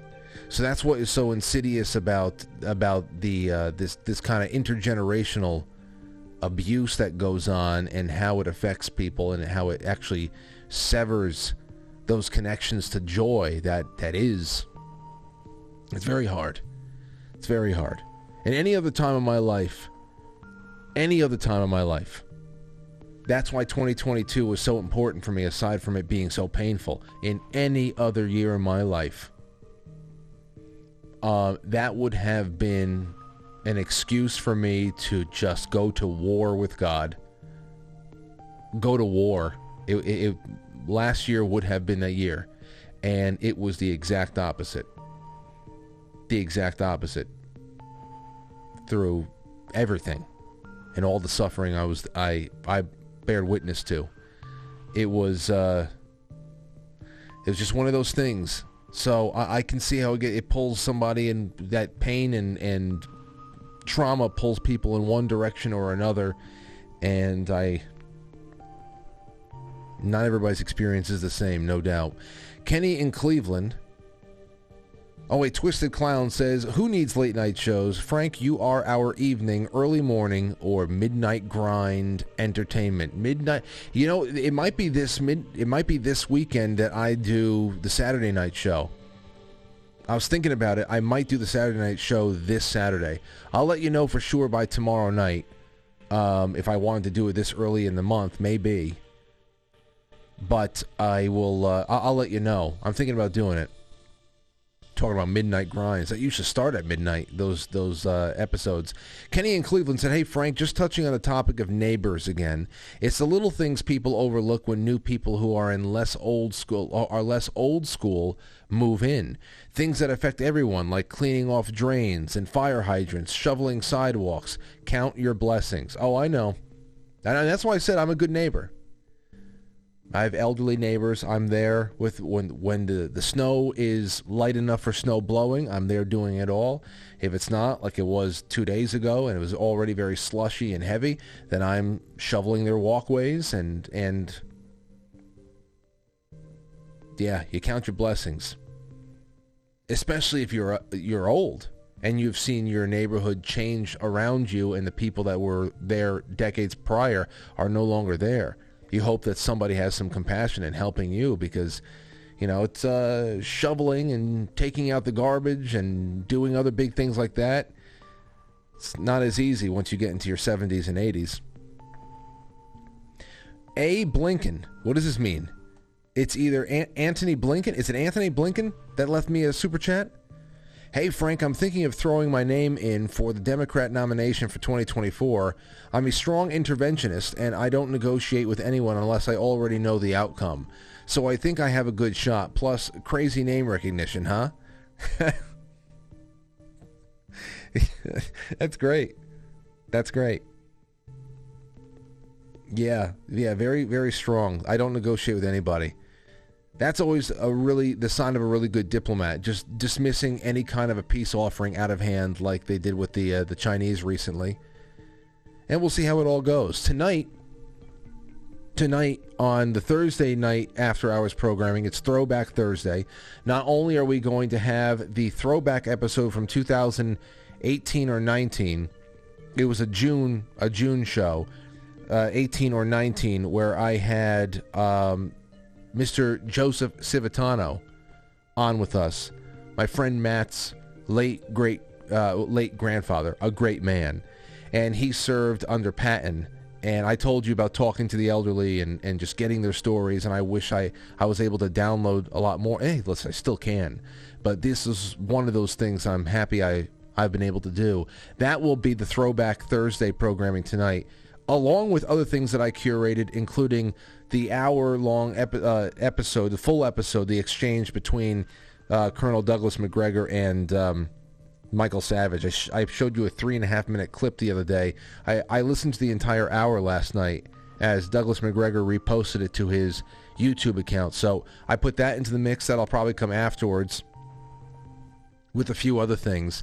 So after show on quitefrankly.tv, the network, quitefrankly.tv, powered by Foxhole, there's going to be plenty for you to watch. Throwback stuff, really good stuff, history, human interest, and then a little bit of news from around the world. Finally, Elizabeth Stebbins says, Hey Frank, I watch your show every morning in my kitchen. My parents and grandparents are Italian from New Rochelle, right next door, huh? I have alpha gal syndrome from a Lone Star tick. It has turned my life upside down. Maybe you can shed some light on this on your show. Alpha gal syndrome from a Lone Star tick. A tick out there. Hmm, alpha gal syndrome. I, d- this is something that I need to even look into. Alpha gal syndrome. Maybe I can give that to Jay Gulanello from now until tomorrow and see what he comes up with. I've never heard of it. Of course, we know all about um, we know all about uh, d- d- uh, Lyme disease over here. That was created off the coast, off the tip of uh, Long Island, and uh, and flew across to Lyme, Connecticut. And now out, Lyme disease is supposedly all over the place. It's not a northeastern forest thing; it's all over. But alpha gal syndrome, I gotta I gotta write this down. Very sorry to hear that. Uh, because I didn't know what you were talking about, I thought you were like saying something cute. I've got alpha gal syndrome. You know, like I'm an alpha gal. And uh, and then uh, I then you said then you said a Lone Star tick. I'm like a tick. What is that? Like a like I've got a I've got a little bit of lone. I feel like a, a nervous tick. I, and then it all started coming together to me. You're talking about a disease. I'll look into it. And uh, I'm sorry, I, I did not understand. Uh, let's see here. Cajun lady Sarah says best way to start children on the journey to God is to teach them to pray. Saying grace at dinner, saying bedtime prayers, simple prayers, they follow our examples. Prayers is the most personal way to encounter God and the truth. Great show and guests. You know, uh, wonderful, wonderful reminder. You're right. We don't pray at dinner uh, enough, and now we're all having dinner together since I, I've been working with my eating windows and stuff like that, and I think that that has to start. You're right, and um, she's just too young to be taking to church. I can't stand hearing the the sounds of uh, just like playing and squealing and everything else going on in the back of a church. Obviously, the kids aren't ready. Um, s but really, um, really good reminder right there, and very simple advice. Thank you, Cajun lady. Yeah. Um, yeah, let's move on. Let's move on a little bit. Over here on Rokfin, I got a tip from Twisted Wizard. God help us. From the Gospel of Thomas, Jesus says, number two, the one who seeks should not cease seeking until he finds, and when he finds, he will be dismayed. When he finds, he will be dismayed, and when he is dismayed, he will be astonished, and he will be king over the all. And number 48, if two make peace with one another in one and the same house, then they will say to the mountain, move away, and it will move away.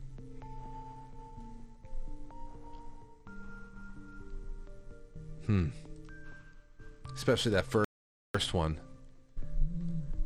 You you always there's always there's always unexpected discoveries along the way. You're trying to scratch an itch. The inquiry, it brings you places. It changes you in ways you never knew before the quest began. Um, let's see here. Gail Q Stang says, "Love your show, frankly. Thank you, Gail. It's wonderful to have you out there. I think that's the first time I've noticed Gail in the Rumble rants. So hope I see more of her. Thank you. Wart guy, I know this guy. On Rumble says Frank and Jonathan, are you familiar with presuppositional apologetics? Seen the Bahnsen Bahnsen Stein debate on YouTube. Christian versus atheist. No, I have not seen that. And Wart Guy, if you can, please copy and paste your entire your entire Rumble rant and email it to me, quite frankly, podcast at gmail.com, because I would like to look into the presuppositional apologetics, and maybe that could be a, a future topic. And I'd also like to take a look at this debate. All right, what else we have here? Over to Pilled. And remember the yeah, you can keep those phones warm. You call on in, and we'll get to you in just a second. This is the last batch of super chats I'm looking at before we get to your calls. Let's see here, Jesse. Thank you. C. Blanche says, "Cheers, pal. Here still from the way back times. Never left, never will. Great to have you there." Sean Joe, thank you. Delona, thank you so much. Warrior, Warrior for Jesus says, "God bless you, brother. Love to see, love to see Tracy on Foxhole. Is she there, or you would love to see her there? She doesn't do a lot of streaming, so um, maybe if she starts streaming, I told her she should. She should do news briefs throughout the day. She should, uh, you know, maybe she does a lot of writing. She does a lot, lot of a lot of threading on Twitter and all that. She should put that to use and just report on her own threads and read them onto these little five to fifteen minute long news briefs on things like Rumble and Gettr and Foxhole, things like that. She should do it. I told you, you should do it. Absolutely. But everybody's got a schedule. Jesse, thank you. Chai Possum says, thanks, Frank. Now I have to go bleach my brain of the view. That's my fault. Swickley says, what are your thoughts about Microsoft trying to acquire Activision, asking for a friend? I don't know. That's video games, right? All those kind of all those mergers are suspect because you just don't know what the end game is. You just don't know how immersive and how metaversy they want to get with all this stuff and, and what where it's all leading.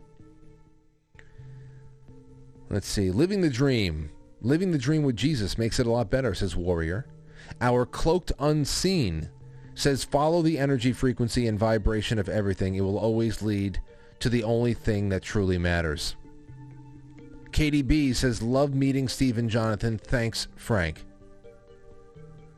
Keith says philosophy of logic was a life-changing course, should be offered regularly throughout all education levels. The philosophy of logic. Hmm. And Chai Possum says, is Steven Jonathan on Twitter? That I don't know, but I put his website inside of the description of this episode. Right now, it's on YouTube. Cityoftruth.co. I am certain that there has to be some kind of contact over there uh, because he has encouraged the audience to contact him and he's pretty good about responding. So if he has a Twitter, if it's not listed on the website, I'm sure you can ask and he can tell you. So there you have it. Now let's go on over to the calls. First one up is Kim from the High Desert. Oh, it was. Now it's 412. You're no? Hello? All right. Weird shit's happening right now. Here we go. 541. You're on the air. Hold on a second. The speaker is muted. Go ahead, 541. Hi, Frank. Good to have you Uh, on. great show. Thank you. Uh, My name is Chris. Uh, my ex had alpha gal. Tell me about this. What is it? So she's from Texas. Uh, she got bit by a tick.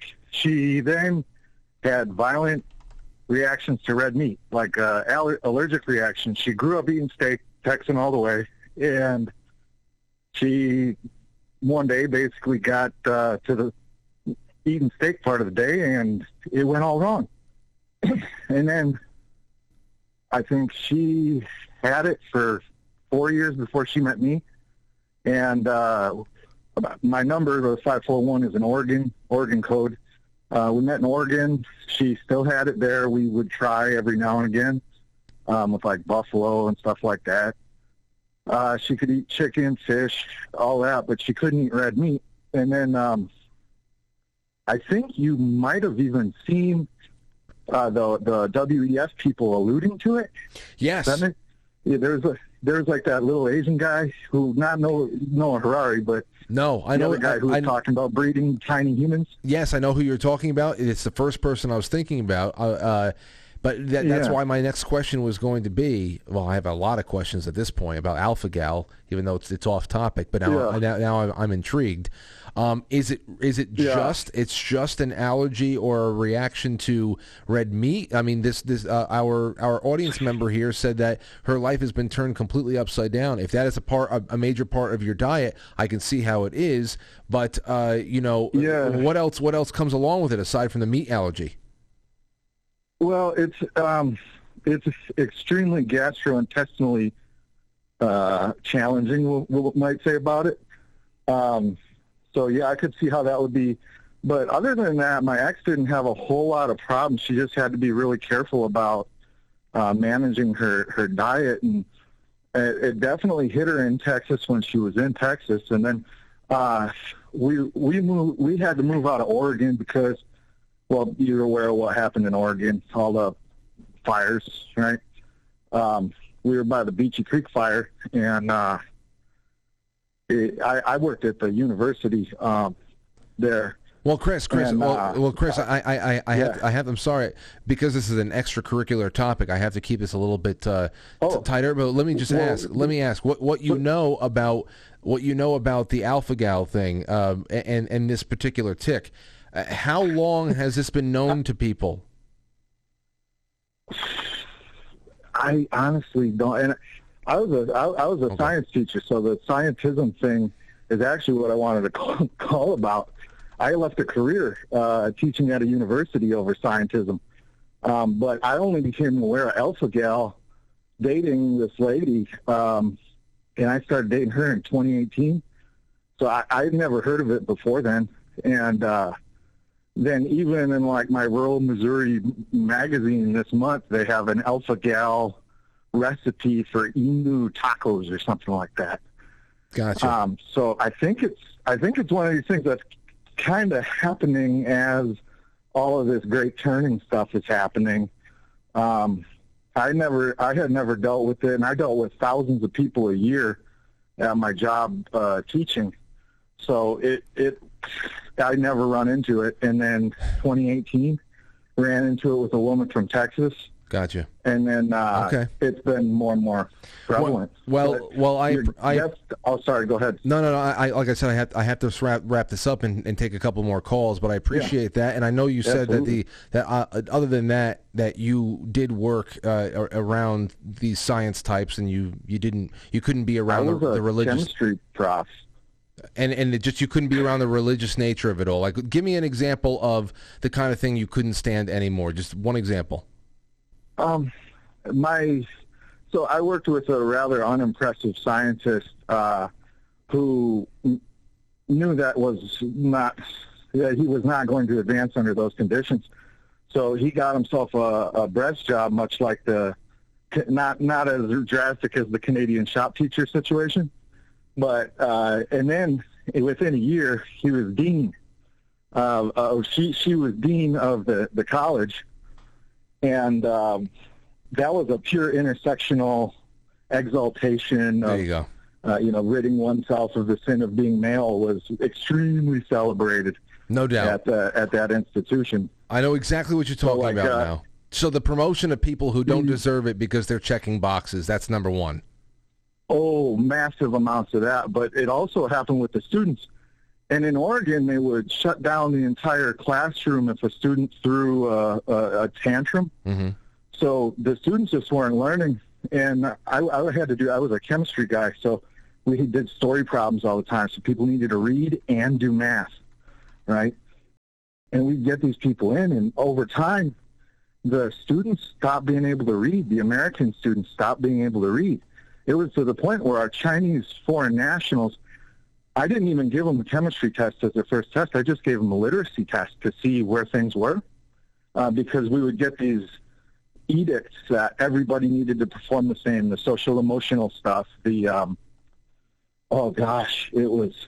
And I would tape some of these meetings, but it was, it, you know, I can't use that or share it because of the the single party laws in Oregon. But they they uh, oh my gosh, they they just would say things like they don't need to be able to read, they need to be able to get good grades type activities, and so we'd be giving them extremely. Uh, uh, we'd lie to them to their to their faces, to their parents, take their money, and just lie to them about what their actual capabilities were. Our average Oregonian students were coming in in the engineering program with a sixth grade reading level, Frank, and we were supposed to tell them that they were like super smart, regardless of how they actually tested. And if the test didn't go well, well, it was our fault because we didn't truly understand their culture or something like that. Wow. And uh, I mean, the- it, it, it's yeah. not it's not a it's not surprising in the least. But when you say that you are No. you, you're you're overseeing engineering uh, uh, program chemical engineering, you're talking about. Uh, both. Uh, I, I did. Uh, uh, uh, uh, well, I worked with the electricals, the mechanicals, the civils, and also the chemical engineers. I did summer. I did in their summer sixth grade, school. sixth grade reading levels. You're talking about at that the, point. the average American was coming in with a sixth grade reading level. And this was the, the worst part is I presented this data, and um, this is a, a mathematical thing. Imagine a fraction where you have a fraction in the numerator and a fraction in the denominator, a fraction on the top and a fraction on the bottom. I was in a meeting, right, because I was, I was trying to present like, hey, we have a bigger problem here. The bigger problem is that these students aren't going to be able to do chemistry because they can't read, and they can they can they could do math at about a tenth grade level, but they can't do it at a college level. And I was trying to present to these people who had ridden the system from post World War II, where people with standards had held those standards for them. So they believed that the oncoming people would be able to keep those standards without ever being held to them. Does that make sense? Yeah. Yeah, so that that functionally, uh, it was dysfunctional. It was wildly dysfunctional. And, and what year? And and what year was this, uh, Chris? When that I you worked in that. I worked in that field from about. Uh, well, I was like, because when you're a PhD student or whatever, you you have to teach to be a teaching assistant. So I was in the collegiate atmosphere from about 2006 until 2020. And I, I mean, I was working with thousands of people. So in, in my incoming class, here's another example. In my in, incoming classes, when I first started, we would have some gender benders. Out of a thousand people, we'd have maybe 3 Mm-hmm. When I left, it was topping a hundred. Right. So that, that's not an organic growth No, it's not. uh, of a of a natural situation playing out. no, and, and it's and just the like place was rewarding it. Just Sorry, like go ahead. yeah, it's going to reward it. Uh, Like we said last night, all of a sudden we have w- what we knew that if you just let all things be as they are, maybe two percent of any population will end up uh, will end up as they get into their, their adult lives. They'll they'll identify as, as gay on this on, on a sexuality basis. yeah, We're- we're just talking about sexuality at that point, but now we're talking seven point two percent of adults, including 20% of this latest Gen Z uh, generation, say that they are Right. something other than heterosexual. And we know inside of that is not even talking about sexuality exclusively anymore. We're talking about uh, uh, uh, uh, some kind of a dysphoric uh, relationship with your own body. So I mean, there, there's well, there's there, so much going on a lot here. of that too, though. Yeah, that's what I'm saying. Like the the but Chris robotics club was putting stuff into people's hands. They they were doing the chips in like 2016, right? They were chipping kids and pumping it up all over the school stuff. Oh yeah, we can we can get a thing out of the vending machine with a chip in our hand. You know, and they were pumping that up too. It's all a transhumanism thing. Wow, I did. So, So you, it's- so you guys yeah. were you guys Yeah. were a you guys were a, uh, testing site for some of that. It's it's incredible. And see, these are these are yeah. the stories that we don't even we don't even hear from because there's just so many universities and uh, many of these uh, these faculty centers are so tight knit. Most people like you are just silenced by uh, wanting to keep their jobs, or people like you just Right. don't exist. So it, it, it nobody even knows that this is happening. Chris, listen, um, I Two I- of us, two of us fled. Well, I gotta I gotta take a couple of more calls, or else. But let me just say, uh, this the 11 minutes I spent with you was ac- absolutely fantastic, and thank you for uh, thank you for giving me all this, my friend. Hey, thank you, Frank, for putting on a great show and uh, helping get some good stuff out with that CBD. No, care. I appreciate it. I appreciate it. Really do. That is Chris. I saved him as Chris ex chem professor. Well, obviously we started off with Alpha Gal, which I have it over here. I'm looking at some old Reddit threads. Somebody nine years ago said, "I've had this for almost four years now. I can't even I can't even eat fish or game, only poultry. You get used to it after a while because vomiting, diarrhea, hives." and using an EpiPen are not worth the trouble of eating bacon. This is a medical paper on the phenomena, so it, it, it came out. So obviously it's been around. I'd never heard of it, and uh, but I got to. I'm going to save this because I want to ask Jay Gulinello about that. Though nutritionally, that's how the hell do you fix that? That's incredible. Uh, let's see here. Let's take a call. Rodney from Virginia. What's going on, Rodney? Hey, how's it going? It's going. Um, is this ain't Frank, is it? No, no, no, it's not.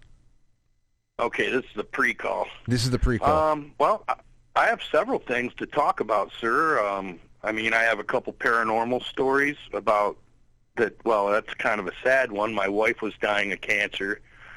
well, wait, wait, wait, uh, Rodney. God Rod- let God let me know he was listening. It's a strange story, but I think Frank might like it and the Well, listeners. Rodney, I, I was just. It is me, Frank. I don't. I don't have a, a call a call screener, but my my gosh, Oh. my gosh, I I I mean this is this is about this. That's your paranormal story, or or is that the about faith? Uh, well, it was kind of a it's a story, Frank, where I, I uh, my wife was dying of cancer, and I had hospice. Okay, well, she had pancreatic cancer, and she was older than me.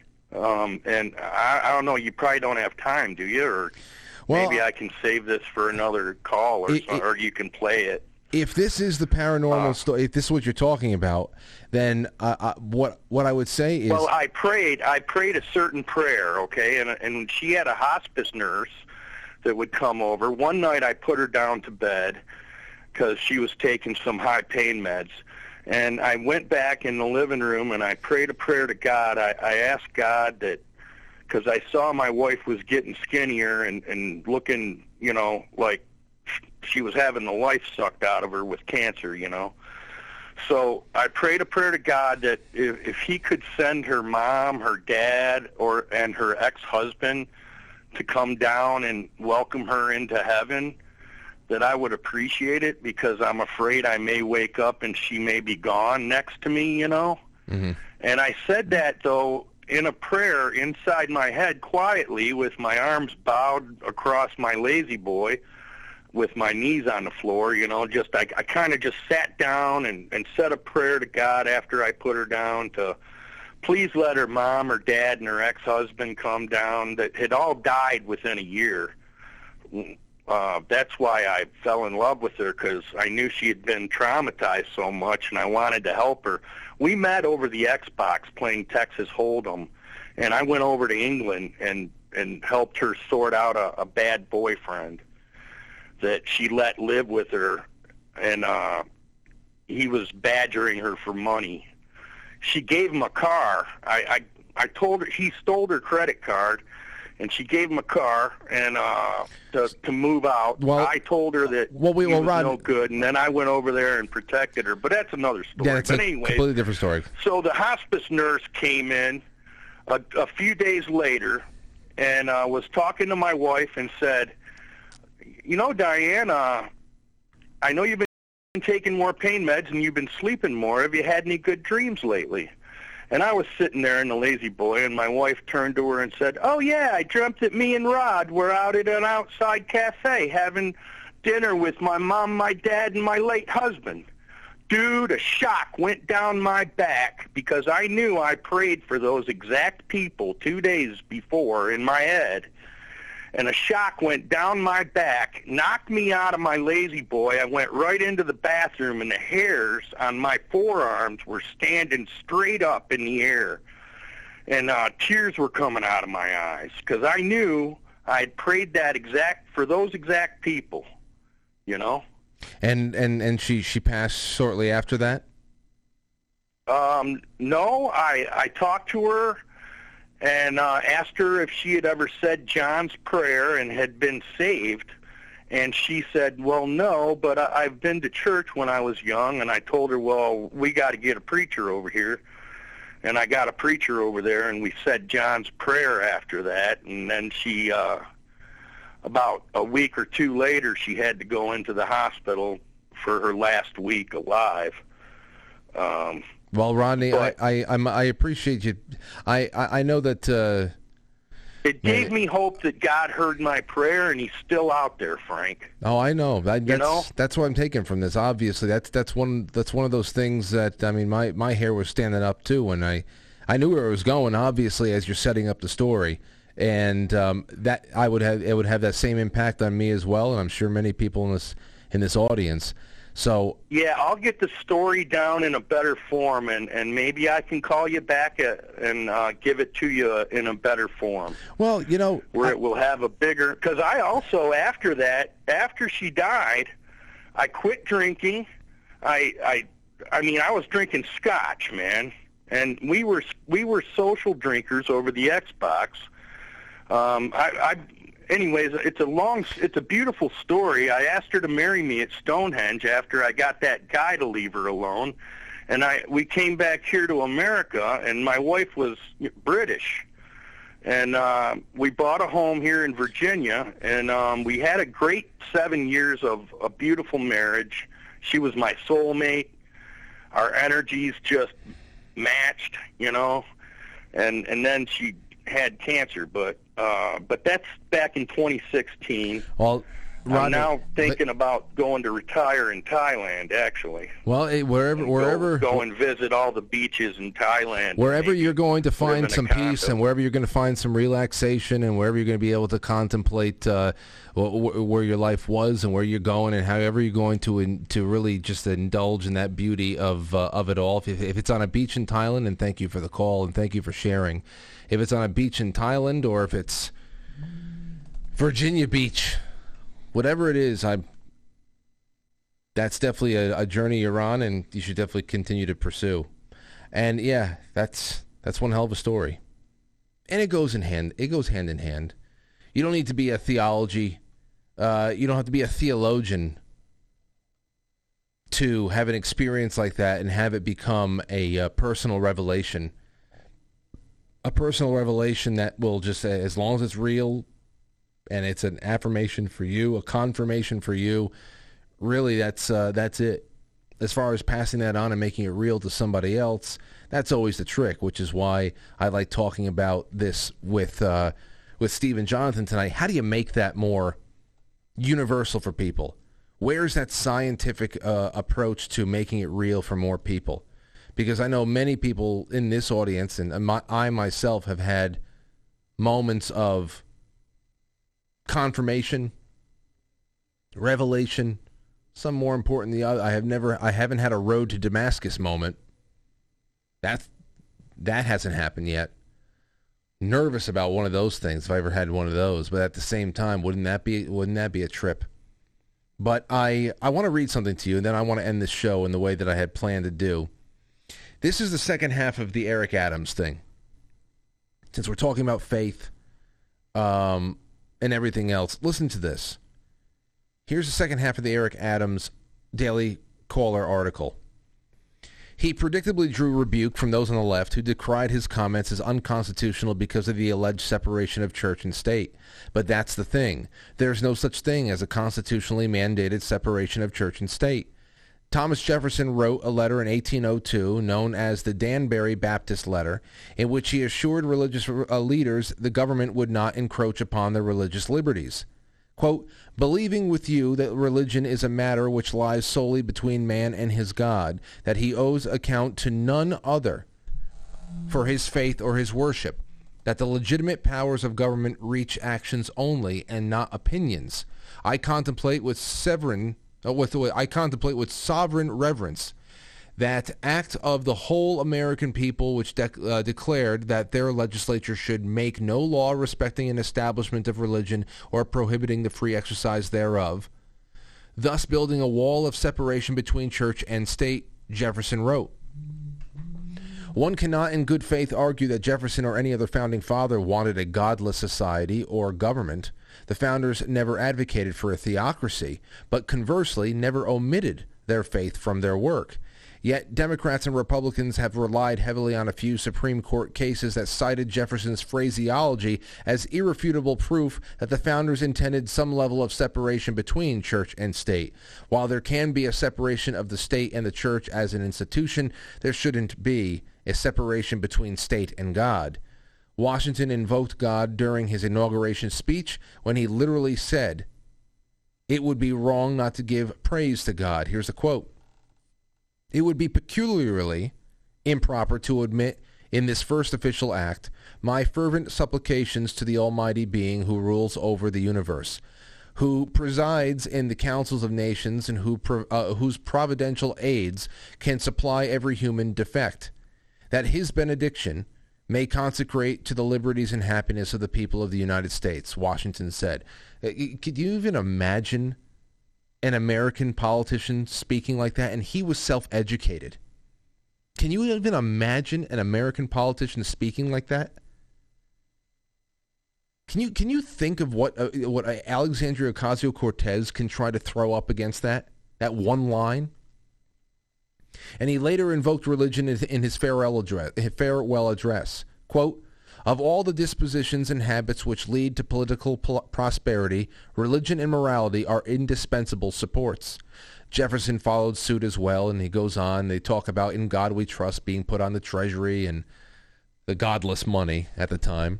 But I will say this: I want to I want to leave you with a little. It's 8:48, and I have something that's going to play for about 10 minutes, and that's what we're going to do. Um, uh, I, I want to watch something with you. And f- for those of you in podcast land, it's a great listen as well, so you are not going to miss out. I put this video, this particular presentation of David Barton up on the website on quitefrankly.tv on the network programming, specifically around 4th of July programming where people are just hungry for American history and things to feel good about. And I like to dust it off a little bit from time to time. And tonight, I'm going to do it for you right now. I uh, have a nice 10 minute segment or so from what is now a classic David Barton presentation, which ties theology, education, the American founding, and this concept of separation of church and state all together. So I want you to pretend that you're in a classroom with me, and the teacher has just rolled in the big television. You remember this television on the roller cart? Tell me the nostalgic the nostalgic excitement that pops up for you when you see that. When you walk into a classroom and the TV and the VCR were sitting there, you knew that you were going to watch a movie or some kind of a pre. It didn't matter. It didn't matter because what mattered was the lights were going to be off, the TV was going to be on, and it was going to be awesome. Didn't matter what it was about. So this is what I'm going to leave you with. Separation of church and state. We're going to go about for about 10 minutes right to the end, and we're going to go right into our super chats. So, ladies and gentlemen, please, no more super chats. I'm all up to date here. I'm all up to date, so no more super chats, so I don't have to to make another awkward stop and read those. Just enjoy the rest of the night, and uh, and let's go for it. Responsible for what we I'm writing a history book. Who's responsible for what we have today? And John Adams said, you want to know who's responsible for all the, the independence and things you enjoy today? Yeah, that's it. He said, well, he said, right up top, you got to put the Reverend Dr. Samuel Cooper. Who? Anybody studied that in your textbooks? Probably not. John Adams, who was there, said, hey, right at the top, he said, you also have to have the, the Reverend Dr. Jonathan Mayhew, and don't forget the Reverend George Whitefield, and of course the Reverend Charles Johnson. He goes through and lists preachers. Said, these are the guys. There's no way we study preachers today in textbooks as being responsible for what we have in America, the exceptionalism we have. You know what? We don't study preachers, whether they're white, whether they're black. I mean, who in the world is Richard Allen or Absalom Jones or John Marrant or Lemuel? We don't know these guys today. They're huge. Matter of fact, he is back, one of the, we, we really treat black history very bad today. Uh, basically, we think black history starts with MLK, with the civil rights movement. No, you go back the founding era with all the black founding fathers we never talk about. Do you know we had blacks elected office in 1768 in New Hampshire? They held a black Wentworth Cheswell. Uh, he held office for 49 years, held eight different political positions. We had blacks elected office back then. There never was a time in the history of Massachusetts when blacks could not vote. When the U.S. Constitution was ratified in Baltimore, more blacks than votes voted to ratify the U.S. Constitution. You got guys like Lemuel Haynes, the first black man to ever hold a higher degree of education in America. He was a soldier in the American Revolution. He founded churches all over America. First black black man to have a sermon preached. He was, as a soldier in the Revolution, in his churches, uh, George Washington was his commander-in-chief, and his churches, every year on George Washington's birthday, he would have a special sermon on George Washington, his commander-in-chief, with whom he had served. We don't hear anything about those kind of guys, or Thomas Hercules, who served in office back in the founding era. We don't hear about Prince Sisson or Oliver Cromwell. We don't hear about Peter Salem. We don't hear about Prince Estabrook. All the black founding fathers, we, we don't cover that. But back, back to this thing, why would John Adams point to so many preachers and say these are the guys responsible? Well, the answer is if you look at the Declaration of Independence, the Declaration opens with 161 words that set forth six principles of American government. Everything in the Constitution goes back to one of those six principles. Then they gave 27 grievances showing how that all those principles have been violated by Great Britain. Interestingly enough, what we know is that all of those rights set forth in the Declaration of Independence, every one of them had been preached from the American pulpit prior to 1763. You know what that means? That means the Declaration of Independence is a list of the sermons we were hearing for 20 years leading up to the American Revolution. Whoever reads the Declaration of Independence is a sermon topic list. But that's exactly what it was. You see, that's how America was founded back to the beginning. That's what the eyewitnesses told us, but that's not what we present today. And it's interesting, these are the guys we call our founding fathers. See, there's a 56 that signed the Declaration of Independence. The first time they ever got together was in 1774, the first provincial congress. In 1774, when they got together, these guys didn't know each other. I mean, John Adams didn't know the guys from Georgia, and the guys from Pennsylvania didn't know the, the guys over here from Delaware. They, they had no clue. I mean, the first time. They, so what do they do first time they get together? First thing they do is they open with prayer. Now, the prayer that they opened with was not a dinky little civic prayer. God bless this meeting. It was a two-hour prayer session they had to open the first Congress of the United States. And it didn't just stop there. According to John Adams, who was there, John Adams said that they also studied four chapters of the Bible that morning in Congress. About two hours prayer, Bible study. And out of that Bible study, he said that God showed them things out of Psalm 35 that changed their whole attitude. They believed for the first time that they could defeat the British in the coming conflict. So he writes his wife, Abigail. He says, Abigail, I must beg you to read that psalm. Read the 35th psalm to your friends. Read it to your father. Abigail, you got to let everybody know what God showed us this morning in Psalm 35. Man, we didn't even know they had prayer, much less a Bible study, much less God spoke to them in Bible study, much less he wanted everybody to know what God showed them in the Bible study. But he didn't stop there. He continued to say, Abigail, he says, we've appointed a continental fast. In other words, they set up a, a, a call for a day of prayer and fasting. He said, millions of people on their knees at once before their great creator, imploring his forgiveness and blessings, his smiles on American Council in Arms. Abigail, can you imagine what happens when you get three million Americans praying and fasting? That's what we had back then. But the whole nation's called to praying and fasting. And so we had this time of prayer and fasting, and that was the first of 15 times that Congress called the people of the United States to prayer. And it alternated between prayer and fasting and prayer and thanksgiving. We would have a time of prayer and fasting like that time, and invariably, few months later, God's answering prayers like crazy, and so we would have a time of prayer and thanksgiving and say, you remember all that stuff we prayed and fasted about? Look how God's answered. Let's thank God. And so 15 times we go back and forth between praying and fasting, and wow, look how God answered the prayers. Let's pray and fast. Wow, look how God answered. So 15 times back and forth. We were so much into praying that you will find that by the time you get to 1815, there had been 1,400 government-issued calls to prayer in America. Now you imagine that in the climate we're in today. I mean, you can't even have a kid say God at graduation. 1,400 times the government called us to prayer by 1815? Yeah, as a matter of fact, this is one of the things we do at Wall Builders. Wall Builders is a name taken out of the Bible book of Nehemiah. It's a grassroots effort where people get involved to rebuild their communities. We really like the, the thing where Josiah discovered the scrolls in the temple, brought it out and said, wow, I didn't know we used to be like this. When they found their history, it led to a national revival. So at wallbuilders.com, we put these proclamations, we own these proclamations. We put them up where people can see them. It's amazing to see how different we were back then and what we're told today back then was, oh, they, were a bunch of atheists, agnostics, deists. They were, it was a secular founding. Well, then what do you do with all this? Well, going back to this first call to prayer, the first prayer and fasting we had, it's interesting that just a few weeks later, there were so many things happening in America that John Adams wrote Abigail and said, Abigail, he said, you're not, you remember that day of prayer and fasting? You're not going to believe what's happening. And so he starts going through all these things that are happening. And he said, you know, Colonel Smith and a group of his men, a bunch of farmers took a British fort and Man, that's like a bunch of rednecks taking on the seals. I mean, that doesn't happen. But here you got a bunch of farmers who took the fort from... He said we even captured a 64-gun British man of war and a 20-gun British man of war, which is especially interesting because we didn't have a Navy yet. So we're actually capturing their ships. Well, we kind of did have a Navy. Let me take that back a little bit. If you ever want to see what the American Navy looks like, you go to Washington, D.C., go to the American History Museum, go up on the third floor, and you can see the American Navy. It's called the Gunboat Philadelphia. It essentially is a rowboat with a cannon at each end. That is the American... Man, don't you know that scared the British when they saw that coming out? Are you kidding me? We capture a 64-gun British man of war and a 20-gun. So all this stuff is happening, and, and, they were all talking about it. John Adams was there, were some other guys there. So what did they conclude? Well, I mean, seeing all this stuff happen that shouldn't be happening, what did they conclude? He said, Abigail, he said, it appears to me the eternal Son of God is operating powerfully against the British nation. He said, the only way you can explain this is supernatural. God's showing up and God's intervening. There's no other way to explain what's going on with this. So you find this tone being set there. And as you go through the, the, American Revolution, you find so many accounts where God showed up. Matter of fact, by the time you get to 1778, George Washington wrote a letter to one of his generals, Thomas Nelson. Thomas, General Thomas Nelson signed the Declaration of Independence, one of the, the founding fathers. And he said, General, he said, what you and I have seen in this revolution, all, all the th- we've seen God show up so many times.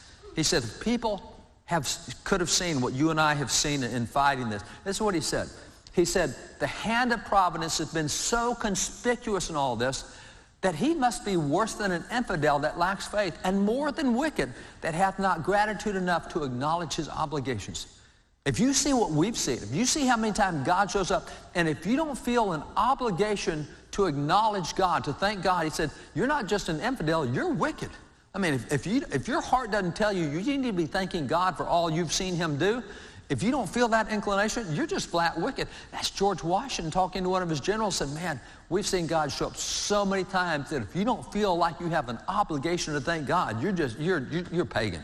I mean, that's George Washington saying it. By the time you get to 1781, that's the final battle of the American Revolution. In 1781, the British lay down their arms at Yorktown, and now for the first time in 150 years, British policy does not make any difference to America anymore. Now, the reason that's significant is one of the British policies we had lived under was the British said, hey, we have a state-established church, and whatever the king is, that's what you're all going to be. So if king's Anglican, that's us. If he's Catholic, that's us. And so we were not allowed in America to print Bibles in the English language. The Crown would tell us what to use because we have a state-established church.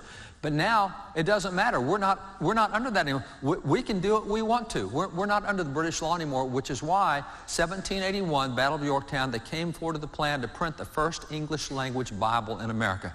It rolled off the presses in 1782. This Bible here is known as the Bible of the Revolution. It's one of the rarest books in the world. There's 10,000 originally printed. There's about eight, eight of them left in private hands today. I have one of those, those originals. This Bible how did it come about, this first Bible printed in the English language in America? Well, it came about in a fairly interesting way. It came about because Robert Aitken, right here, the official printer to Congress, said, hey, let's just print a Bible now. We, we can do this. And so that's what happened. And so you find in the front of the Bible, there is a congressional committee appointed to oversee the printing of the Bible. You have the chaplains of Congress who sign off and said the Bible is, nobody's changed it. It's exactly what God said. And it has this at the bottom. It has an endorsement. It says, resolve the United States and Congress assembled to recommend this edition of the Bible to the inhabitants of the United States. Congress endorsing a Bible? They can't do that. Separation. Wait a minute. They're the guys who gave us separation. I think they know what it means. And they knew that it did not mean secularize the country. It meant don't have a national denomination. Don't say we all have to be Catholics or Anglicans or whatever. There was no thought of taking God out. So here, the first Bible printed in English in America, in the, and it's in the American Revolution, is done with the recommendation of Congress. Now, why would he do that? Because, see, Robert Aitken told Congress, if we do this, he said, this will be, quote, a neat addition of the Holy Scriptures for the use of our schools, end quote. Whoa, so the first Bible printed in English is for the use of schools? And it gets printed and it has a congressional endorsement in front. By the way, here's the actual handwritten document on it. It says, it's a neat addition of the Holy Scriptures for the use of schools. First Bible printed in English in America, congressional endorsement, and it's a Bible for the use of schools. Don't hear that in history today. The very next year, 1783, is when we signed the peace treaty in the American Revolution. Ben Franklin, John Adams, John Jay. Here's that peace treaty. You can actually go to the State Department up on the sixth floor, the John Quincy Adams State Drawing Room. You can see the document that secured American independence, and it's signed right there, John Adams, Ben Franklin, and John Jay. Notice the title on the document. The biggest letters on the whole thing right there. In the name of the most holy and undivided Trinity. I could be mistaken, but I think that's Christian.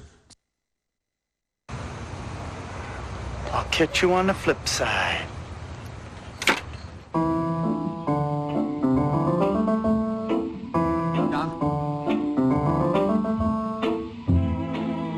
Quite frankly, is filmed for a live studio audience.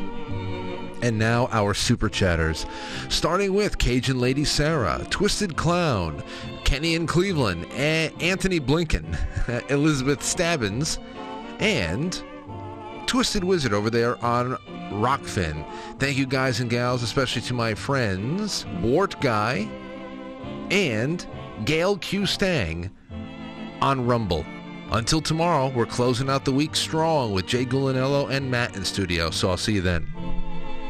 Get on over to QuiteFrankly.tv. It's Throwback Thursdays. If you want to see a great classic episode of Quite Frankly, get to QuiteFrankly.tv and make yourself at home in the chat.